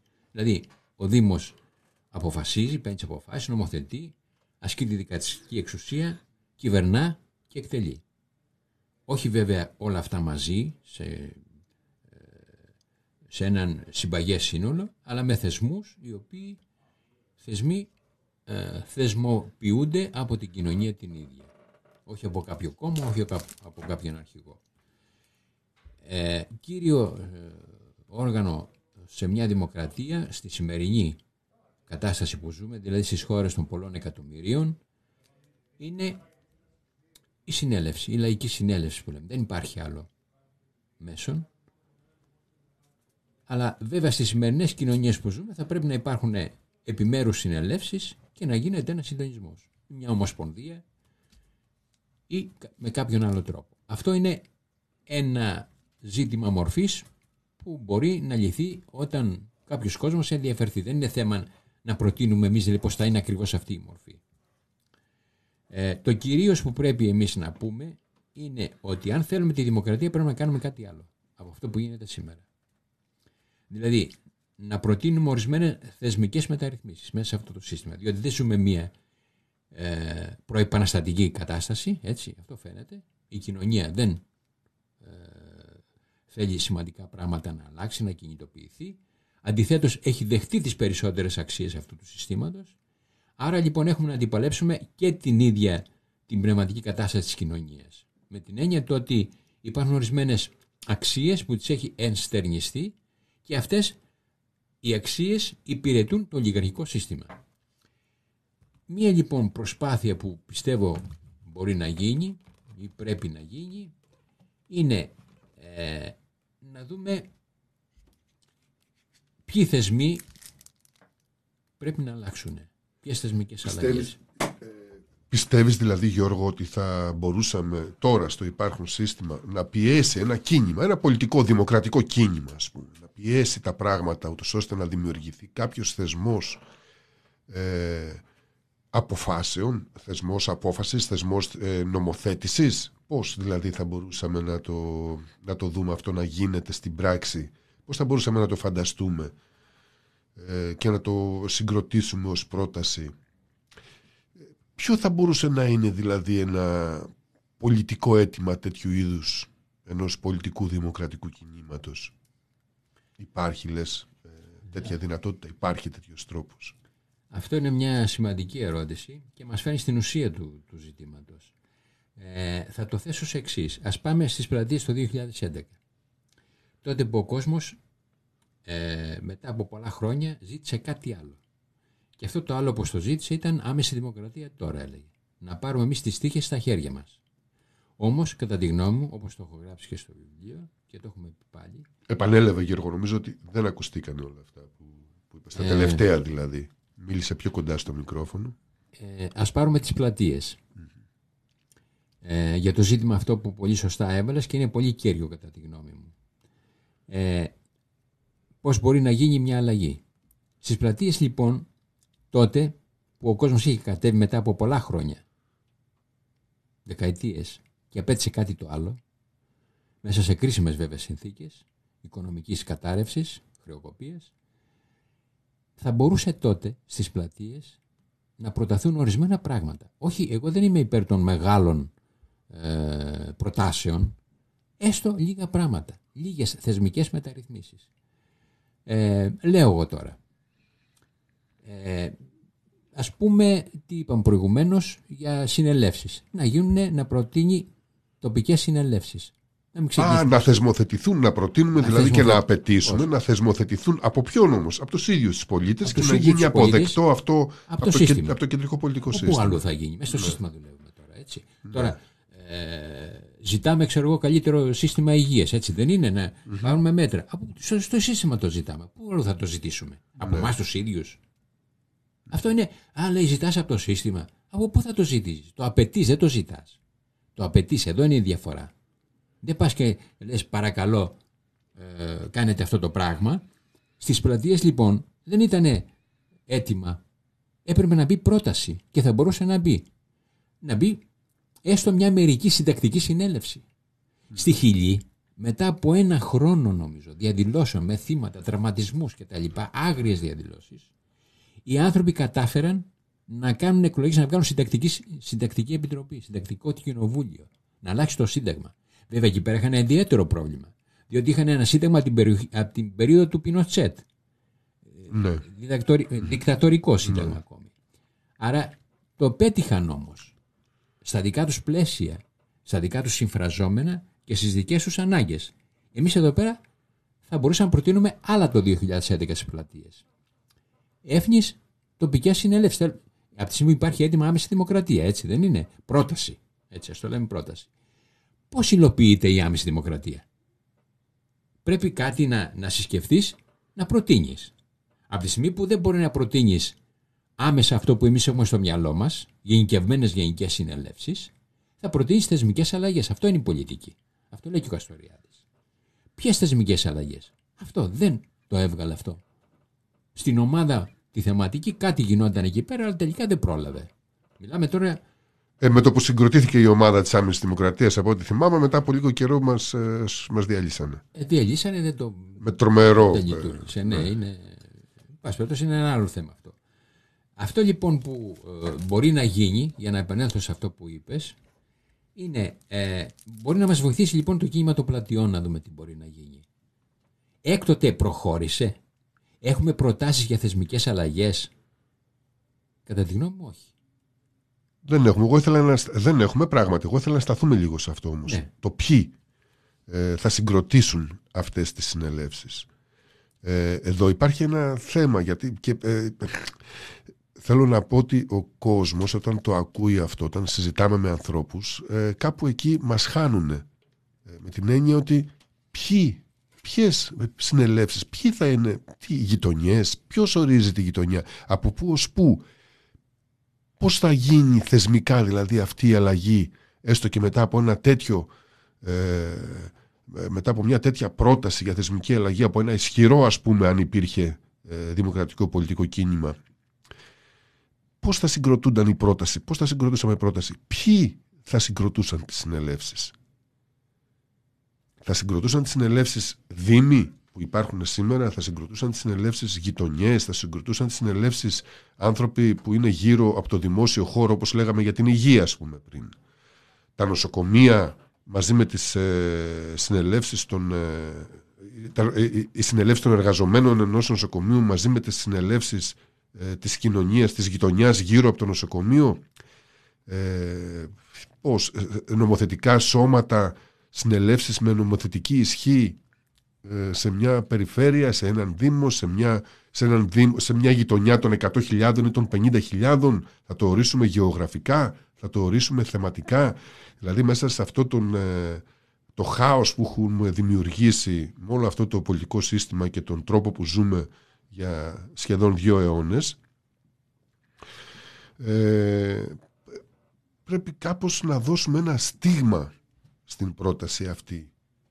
Συγκρο, ε, στίγμα συγκρότησης. Ε, πώς, πώς συγκροτείται δηλαδή το σώμα αυτό της απόφασης το οποίο θα απαιτήσουμε να υπάρξει. Ε, θα έχει συμβουλευτικό χαρακτήρα γιατί παράδει- για παράδειγμα ε, υπήρξε και η, ε, υπάρχουν και προτάσεις ε, της συμμετοχικής δημοκρατίας όπως αυτή του Γιωργάκη Παπανδρέου που έχει βασικά συμβουλευτικό χαρακτήρα εκεί η κοινωνία έγινε για παράδειγμα εφαρμόστηκε ο συμμετοχικός προϋπολογισμός στους Δήμους ε, πειραματικά σε κάποιους Δήμους τέλος πάντων δεν λειτουργήσε, δεν συμμετείχε η κοινωνία σε αυτό γιατί δεν έχει, δικαίωμα, δεν έχει δυνατότητα απόφασης, δεν αποφασίζει. Ε, και ήταν συνε... αυτές οι συνελεύσεις του συμμετοχικού προϋπολογισμού πειραματικά όπου λειτουργήσανε δεν είχαν και συμμετοχή. Δεν πήγαινε ο κόσμος καθόλου. Ούτε δηλαδή στο συμβουλευτικό χαρακτήρα. Βέβαια ο Καστοριάδης λέει κάπου ότι εάν ε, έχω να αποφασίσω για τα πράγματα που με ενδιαφέρουν τότε πηγαίνω στη συνέλευση. Αν θυμάσαι κάπου το λέει αυτό. Ε, εννοεί βέβαια πως αν έχω ε, να πάω σε μια συνέλευση για να φλιαρίσω, φυσικά θα προτιμήσω να κάτσω στο σπίτι μου και να πιω το καφεδάκι μου ή να πάω τη βόλτα μου. Άρα λοιπόν μιλάμε για συγκρότηση, να απαιτήσουμε συγκρότηση συνελεύσεων με, με αποφασιστικό χαρακτήρα, γιατί αλλιώς δεν έχει νόημα. Ε, και το ερώτημα που μπαίνει από μένα είναι το τι είναι αυτό ποιο θα είναι, ποια θα είναι τα στοιχεία αυτά που θα μας βοηθήσουν να συγκροτήσουμε αυτές, αυτές τις συνελεύσεις με ποιο, ποιο θα είναι το εύρος τους δηλαδή και από πού, μέχρι πού θα, από πού θα αρχίζουν και πού θα τελειώνουν. Γιατί δεν μπορεί να είναι μια τεράστια συνέλευση, μια χώρα ας πούμε. Τι σκέφτεσαι πάνω σε αυτό, έχει, το έχεις σκεφτεί καθόλου; Βεβαίως το έχω σκεφτεί και γι' αυτό ξεκίνησα και από την, και από την περίπτωση των πλατιών. Εκεί λοιπόν υπήρχε αυτή που υπήρχε, οι συνελεύσεις στις πλατείες και η κύρια στο, στην πλατεία συντάγματος. Εκεί λοιπόν πού διοχετεύτηκε η όλη αυτή η δυναμική της πλατείας; Εναντίον των μνημονίων. Να μην περάσουν τα, το, τα βραχυπρόθεσμα, μεσοπρόθεσμα σχέδια της κυβέρνησης τότε του Γεωργάκη Παπαντρέου και από εκεί και πέρα ε, υπήρχαν κάποιες προθέσεις και διαθέσεις των επιμέρους ατόμων. Ε, το πολιτικό της πρόσωπο δεν ήταν ενταγμένο μέσα στην άμεση δημοκρατία να υιοθετήσει δηλαδή ε, προτάσεις και να τις προτείνει και να πει τι θέλουμε, λέω εγώ τώρα. Να καταργηθεί η υπουργική ασυλία. Λέω εγώ μια θεσμική αλλαγή είναι και αυτή, έτσι. Ναι. Λέω. Όχι ότι θα ήταν η δική μου. Εγώ πρότεινα άλλα πράγματα. Δηλαδή ε, νομοθέτηση των κατατόπους ε, συνελεύσεων με ουσιαστικό και αποφασιστικό ρόλο όχι συμβουλευτικό του Γιωργάκη και τα λοιπά. Διότι πραγματικά ε, για να πας σε μια συνέλευση να χάσεις δύο ή τρεις ώρες από τη ζωή σου, από το χρόνο σου, θα πρέπει να πας όταν έχεις να αποφασίσεις συγκεκριμένα. Να έχει κάποιο νόημα δηλαδή. Να έχει κάποιο νόημα. Όχι να πας εκεί να πεις θεωρίες και μετά δεν λαμβάνεται υπόψη. Αυτό που θα αποφασίσεις είτε για τοπικά θέματα είτε για ε, ευρύτερα και το ευρύτερο θα γίνει συντονισμός των επιμέρους ε, προτάσεων, αποφάσεων των συνελεύσεων, να υλοποιηθεί. Να υλοποιηθεί. Δηλαδή είτε ε, βγάζεις μια επιτροπή, ένα συμβούλιο, όχι αντιπροσώπους, έτσι, μην μπερδεύουμε τα πράγματα, η οποία θα υλοποιήσει ως εκτελεστικό όργανο την αποφασή σου. Αυτό είναι το ουσιαστικό στις συνελεύσεις. Βέβαια αυτό θα πρέπει να νομοθετηθεί. Αυτό ήταν ένα, μια πρόταση που θα μπορούσε να υπάρξει τότε. Τι θέλουμε; Ο κύριος στόχος ήταν άμεση δημοκρατία. Άμεση δημοκρατία σημαίνει να, να μην έρθει το, να μην περάσει το μεσοπρόθεσμα ε, σχέδια της κυβέρνησης, να φύγει το μνημόνιο. Αυτό είναι η άμεση δημοκρατία. Αυτό είναι τεράστια σύγχυση. Αυτό θέλω να πω. Γι' αυτό μιλάω. Για ξεκαθάρισμα των ζητημάτων και των προτάσεων που μπορεί να έχουμε. Δηλαδή, ε, το αν θέλουμε να κάνουμε κάτι, θα πρέπει να κάνουμε πολιτική να προτείνουμε αλλαγές συγκεκριμένες θεσμών, καινούργια πράγματα. Δηλαδή να φύγουν παλιοί θεσμοί και να έρθουν καινούργοι. Αυτό δεν έγινε στις πλατείες. Παρά αντί για πολιτική, το έχουμε ξαναπεί, έγινε αντιπολίτευση. Μα αντιπολίτευση έκαναν τα κόμματα. Δεν θα κάνεις εσύ ως συνέλευση λαϊκή. Εκεί ήταν το, το, το, που δεν λειτουργήσε το πράγμα. Και ε, επιμένω σε αυτό. Εάν λοιπόν λέγαμε ένα μέτρο, δεν ξέρω τι θα έβγαζε, αλλά θεσμικό μέτρο να το κάναμε ξέρω εγώ, ε, να βγαίνουν λαϊκά δικαστήρια, ξέρω, λέω εγώ τώρα, έτσι. Δεν φεύγουμε από εδώ εάν δεν γίνει. Δεν βγήκε ένα συγκεκριμένο ε, πρόταση, συγκεκριμένη πρόταση. Έτσι βγαίνει το θέμα. Θα μπορούσαν μετά να υπάρξουν επιμέρους αποφάσεις των συνελεύσεων να συζητήσουν αυτό το θέμα. Προτείνουμε στην συνέλευση, ξέρω εγώ, των Τρικάλων, στη συνέλευση της Θεσσαλονίκης αυτό. Η συνέλευση της Θεσσαλονίκης τι προτείνει, τι θεσμικές αλλαγές; Ένας συντονισμός. Πολύ εύκολα γίνεται. Ποιοι, αυτοί οι οποίοι υπήρχαν εκείνη τη στιγμή. Όταν μιλάμε για κίνημα, είναι το κίνημα που αποτελείται από εκείνα τα άτομα που συμμετέχουν εκείνη τη στιγμή. Αυτοί που θέλουν. Οι βουλόμενοι, λέγανε οι αρχαίοι. Ο βουλόμενο, όχι ο μη βουλόμενο. Προτείνει λοιπόν αυτό στην υπόλοιπη κοινωνία, γίνεται συζήτηση όπως έγινε στη Χιλή, κάνανε εκλογές, εκλογές κανονικά ελεύθερες και βγάλανε μια επιτροπή για το Σύνταγμα. Και μάλιστα πρόεδρος αυτής της επιτροπής είναι ε, μια γυναίκα από τη φυλή Μαπούτσε που ε, ήταν ε, πάντα ε, παραγωνισμένη, καταπιεσμένη, εκμεταλλευόμενη από τις εκάστοτε εξουσίες της Χιλής. Είναι μια αλλαγή αυτή. Μέσα σε αυτό το πλαίσιο που υπήρχαν, για αυτούς είναι σημαντικό.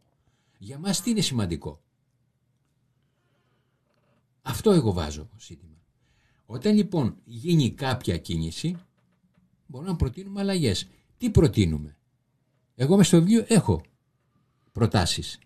Ωραία. Ε, οι για, άλλοι να τι δούμε, προτείνουνε; για να δούμε αυτές τις προτάσεις όμως Γιώργο τώρα αφού ακούσουμε ε, λίγο μουσική να ξεκουραστούμε και ας μπούμε σε αυτές τις προτάσεις. Ε, θα... Συγγνώμη τώρα γιατί τα προβλήματα λοιπόν. Ωραία. Άλλο τραγούδι θέλαμε να βάλουμε. Άλλο βάλαμε. You work hard for a living until you get old. And sometimes they push you right out in the cold. When your working time's through, you don't want charity. You'd like to retire with some dignity. And you're too old to work. Too old to work when you're too old to work. And you're too young to die. Who will take care of you? How you get by when you're too old to work and you're too young to die? They put horses to pasture, they feed 'em on hay. Even machines get retired someday. The boss gets a pension when he is too old. You helped him retire, you're out in the cold and you're too old to work. Too old to work when you're too old to work and you're too young to die. Who will take care of you? How you get by when you're too old to work and you're too young to die?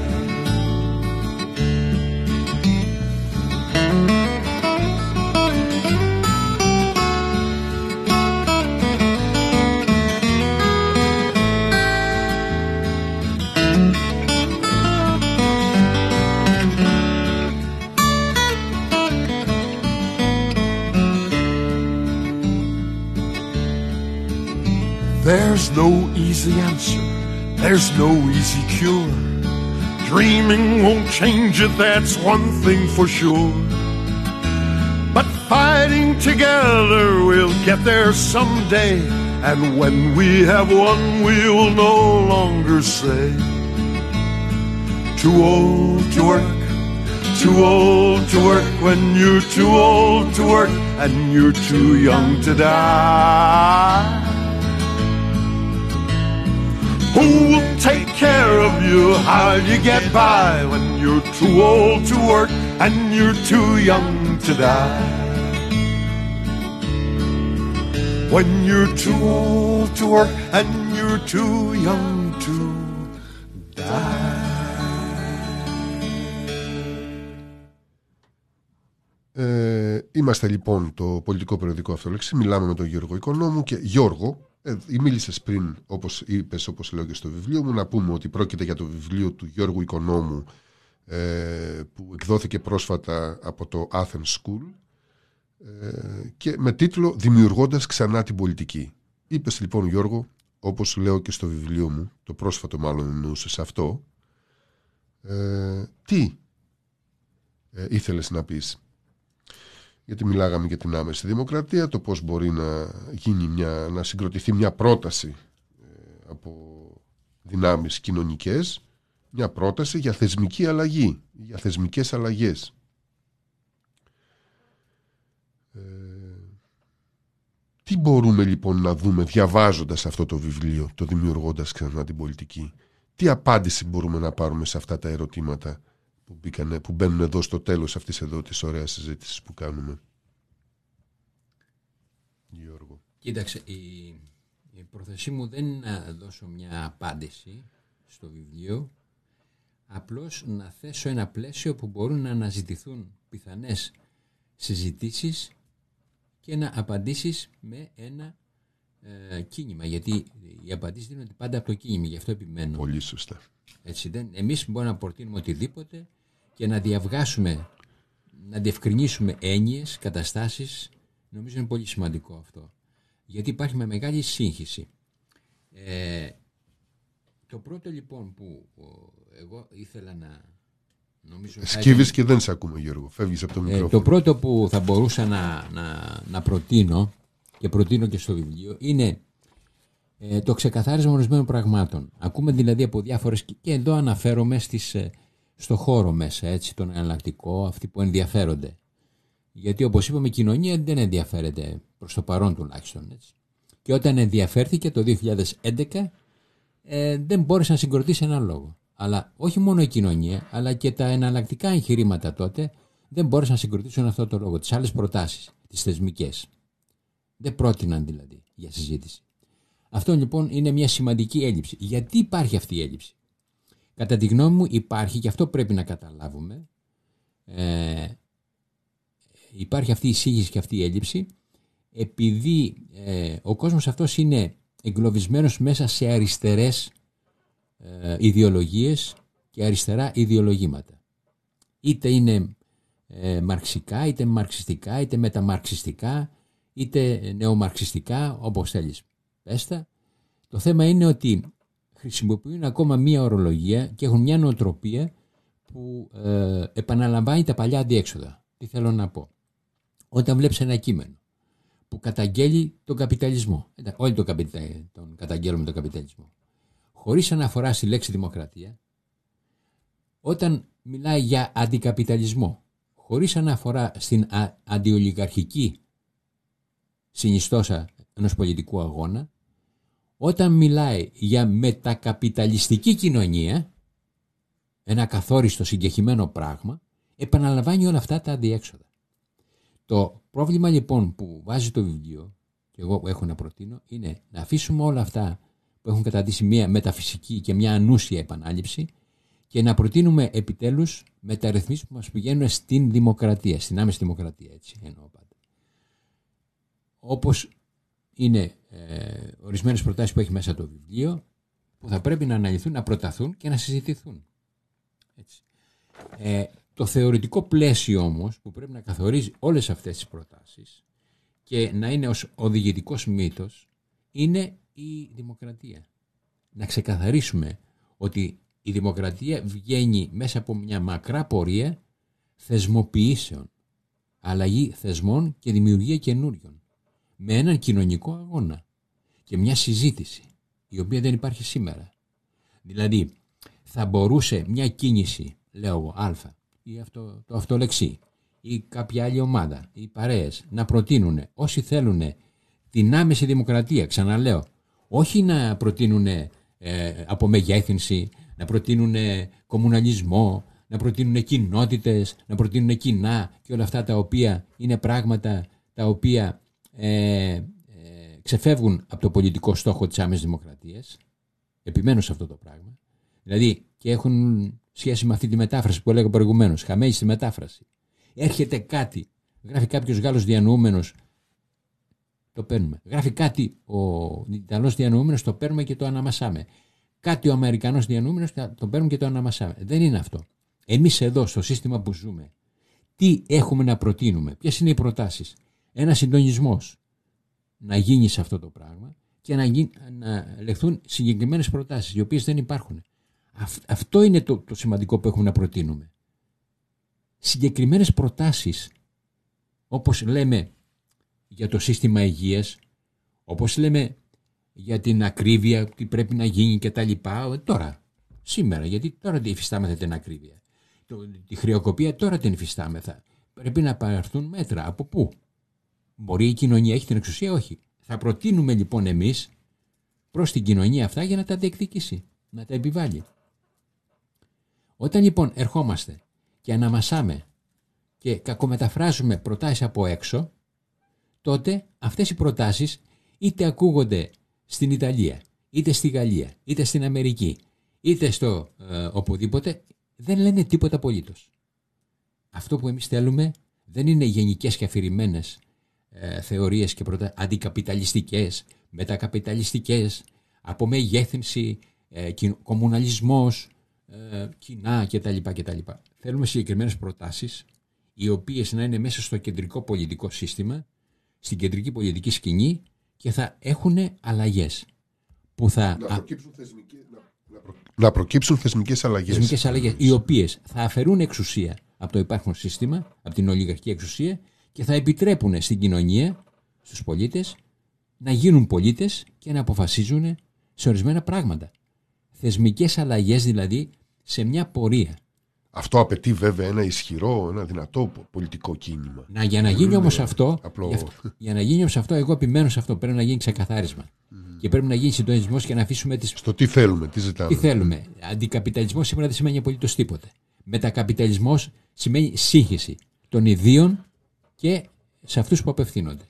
Αυτό θέλω να πω. Δηλαδή χρειάζεται μια ε, θεωρητική διευκρίνηση και εργασία που πρέπει να γίνει, όχι τόσο πολύ θεωρητική με την έννοια των υψηλών θεωριών, αλλά με την έννοια των πολιτικών διακυβευμάτων που έχουμε που διακυβεύονται πολλά πράγματα. Η υγεία, η, η, ο τρόπος ζωής, το περιβάλλον, ε, τα άμεσα προβλήματά μας. Έτσι. Η εκπαίδευση, ο πολιτισμός, οι, οι σχέσεις γύρω μας. Αυτά δηλητηριάζονται από τις εκάστοτε προτάσεις. Πώς θα γίνει λοιπόν οι κυβερνήσεις; Πώς θα γίνει να έχουμε εμείς τις δικές μας προτάσεις, εάν είμαστε σε ένα πεδίο συγχύσεων και νεφελωδών όρων, μεταφρασμένων από έξω κτλ. Η δημοκρατία λοιπόν δεν είναι ένας όρος που πρέπει να, ε, να υιοθετηθεί γενικώς χωρίς κανένα περιορισμό. Είναι με συγκεκριμένες προτάσεις και συγκεκριμένους θεσμούς που πρέπει να αλλάξουν. Αυτό είναι το πιο σημαντικό. Και να το δούμε σε μια πορεία. Αλλά όταν θέλουμε λοιπόν αντικαπιταλισμό, δεν πάμε σε προτάσεις θεσμικές. Τι σημαίνει αντικαπιταλισμός; Χαιρόμαστε. Εδώ δύο αιώνες τώρα ε, κάποιοι θέλουν αντικαπιταλισμό. Λοιπόν, ξαναερχόμαστε στα παλιά αντιέξοδα με άλλες ορολογίες. Δεν, δεν λέμε σοσιαλισμό, δεν λέμε κομμουνισμό, δεν, δεν λέμε αντικαπιταλισμό. Κομμουνιστικό κόμμα κτλ. Λέμε αντικαπιταλισμό, μετακαπιταλισμό, ε, από μεγέθυνση, ξέρω εγώ κτλ. Σαν, να υπε, σαν, σαν να προσπαθούμε να ξεφύγουμε από την πολιτική στην πραγματικότητα. Ακριβώς. Αυτό το έθεσες πολύ ωραία. Δηλαδή είναι.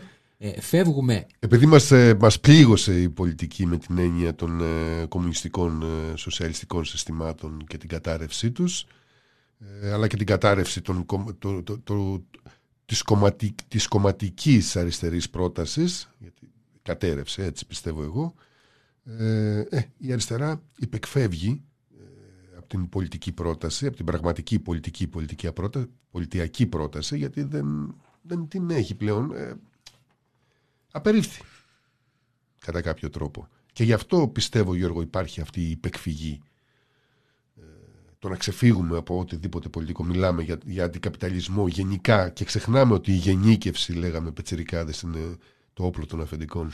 Έτσι. Ναι, δηλαδή ε, είναι αντί δηλαδή να πάμε σε αυτό, γι' αυτό επέμενα.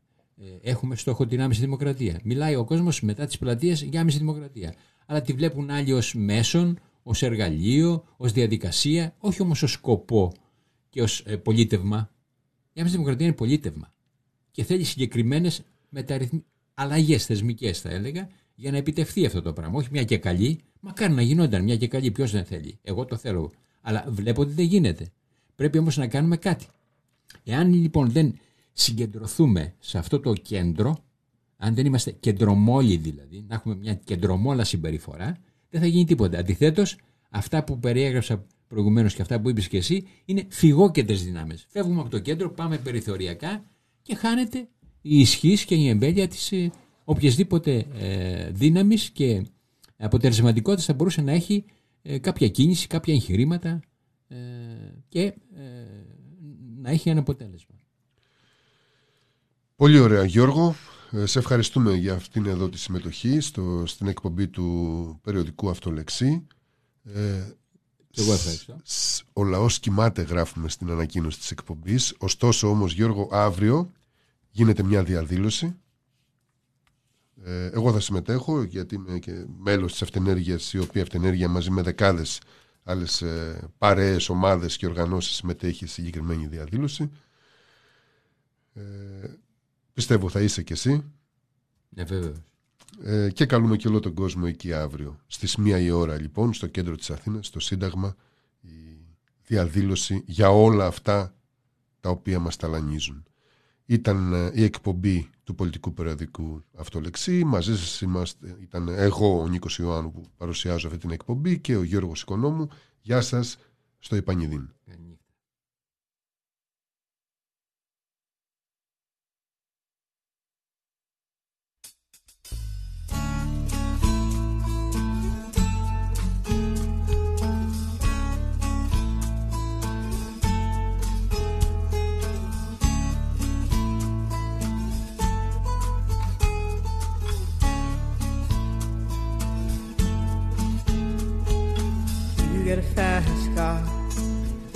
Ticket to anywhere.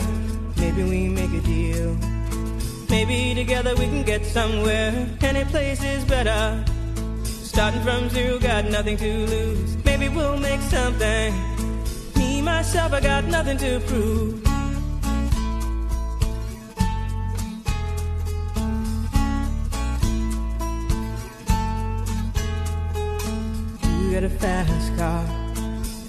A plan to get us out of here. Been working at the convenience store. Managed to save just a little bit of money. Won't have to drive too far. Just cross the border and into the city. You and I can both get jobs. And Finally see what it means to be living.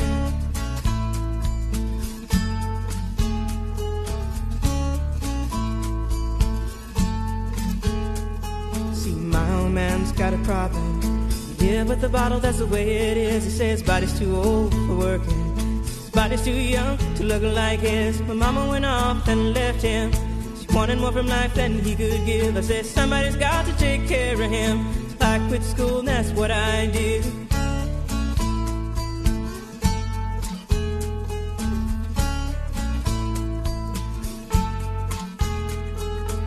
You get a fast car. Is it fast enough so we can fly away? We gotta make a decision. Leave tonight or live and die this way.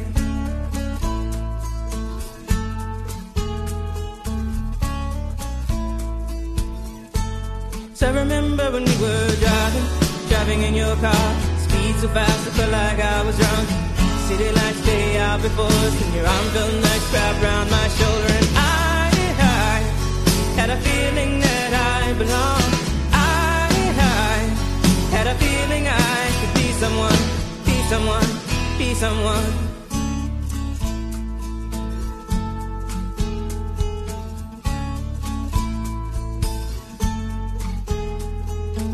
You got a fast car. We go cruise and entertain ourselves. Still ain't got a job. Now work in the market as a checkout girl. I know things will get better. You'll find work and I'll get promoted. We'll move out of the shelter, buy a bigger house and live in the suburbs.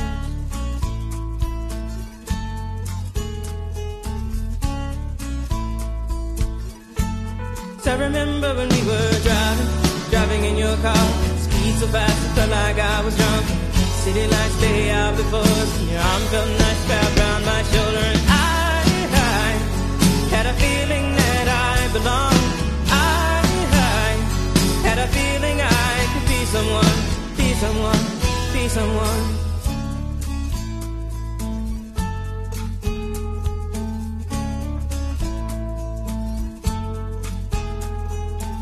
You got a fast car. I got a job that pays all our bills. Instead of drinking late at the bar, see more your friends than you do your kids. I'd always hope for better. Thought maybe together you and me find it. I got no plans, I ain't going nowhere. Take your fast car and keep on driving.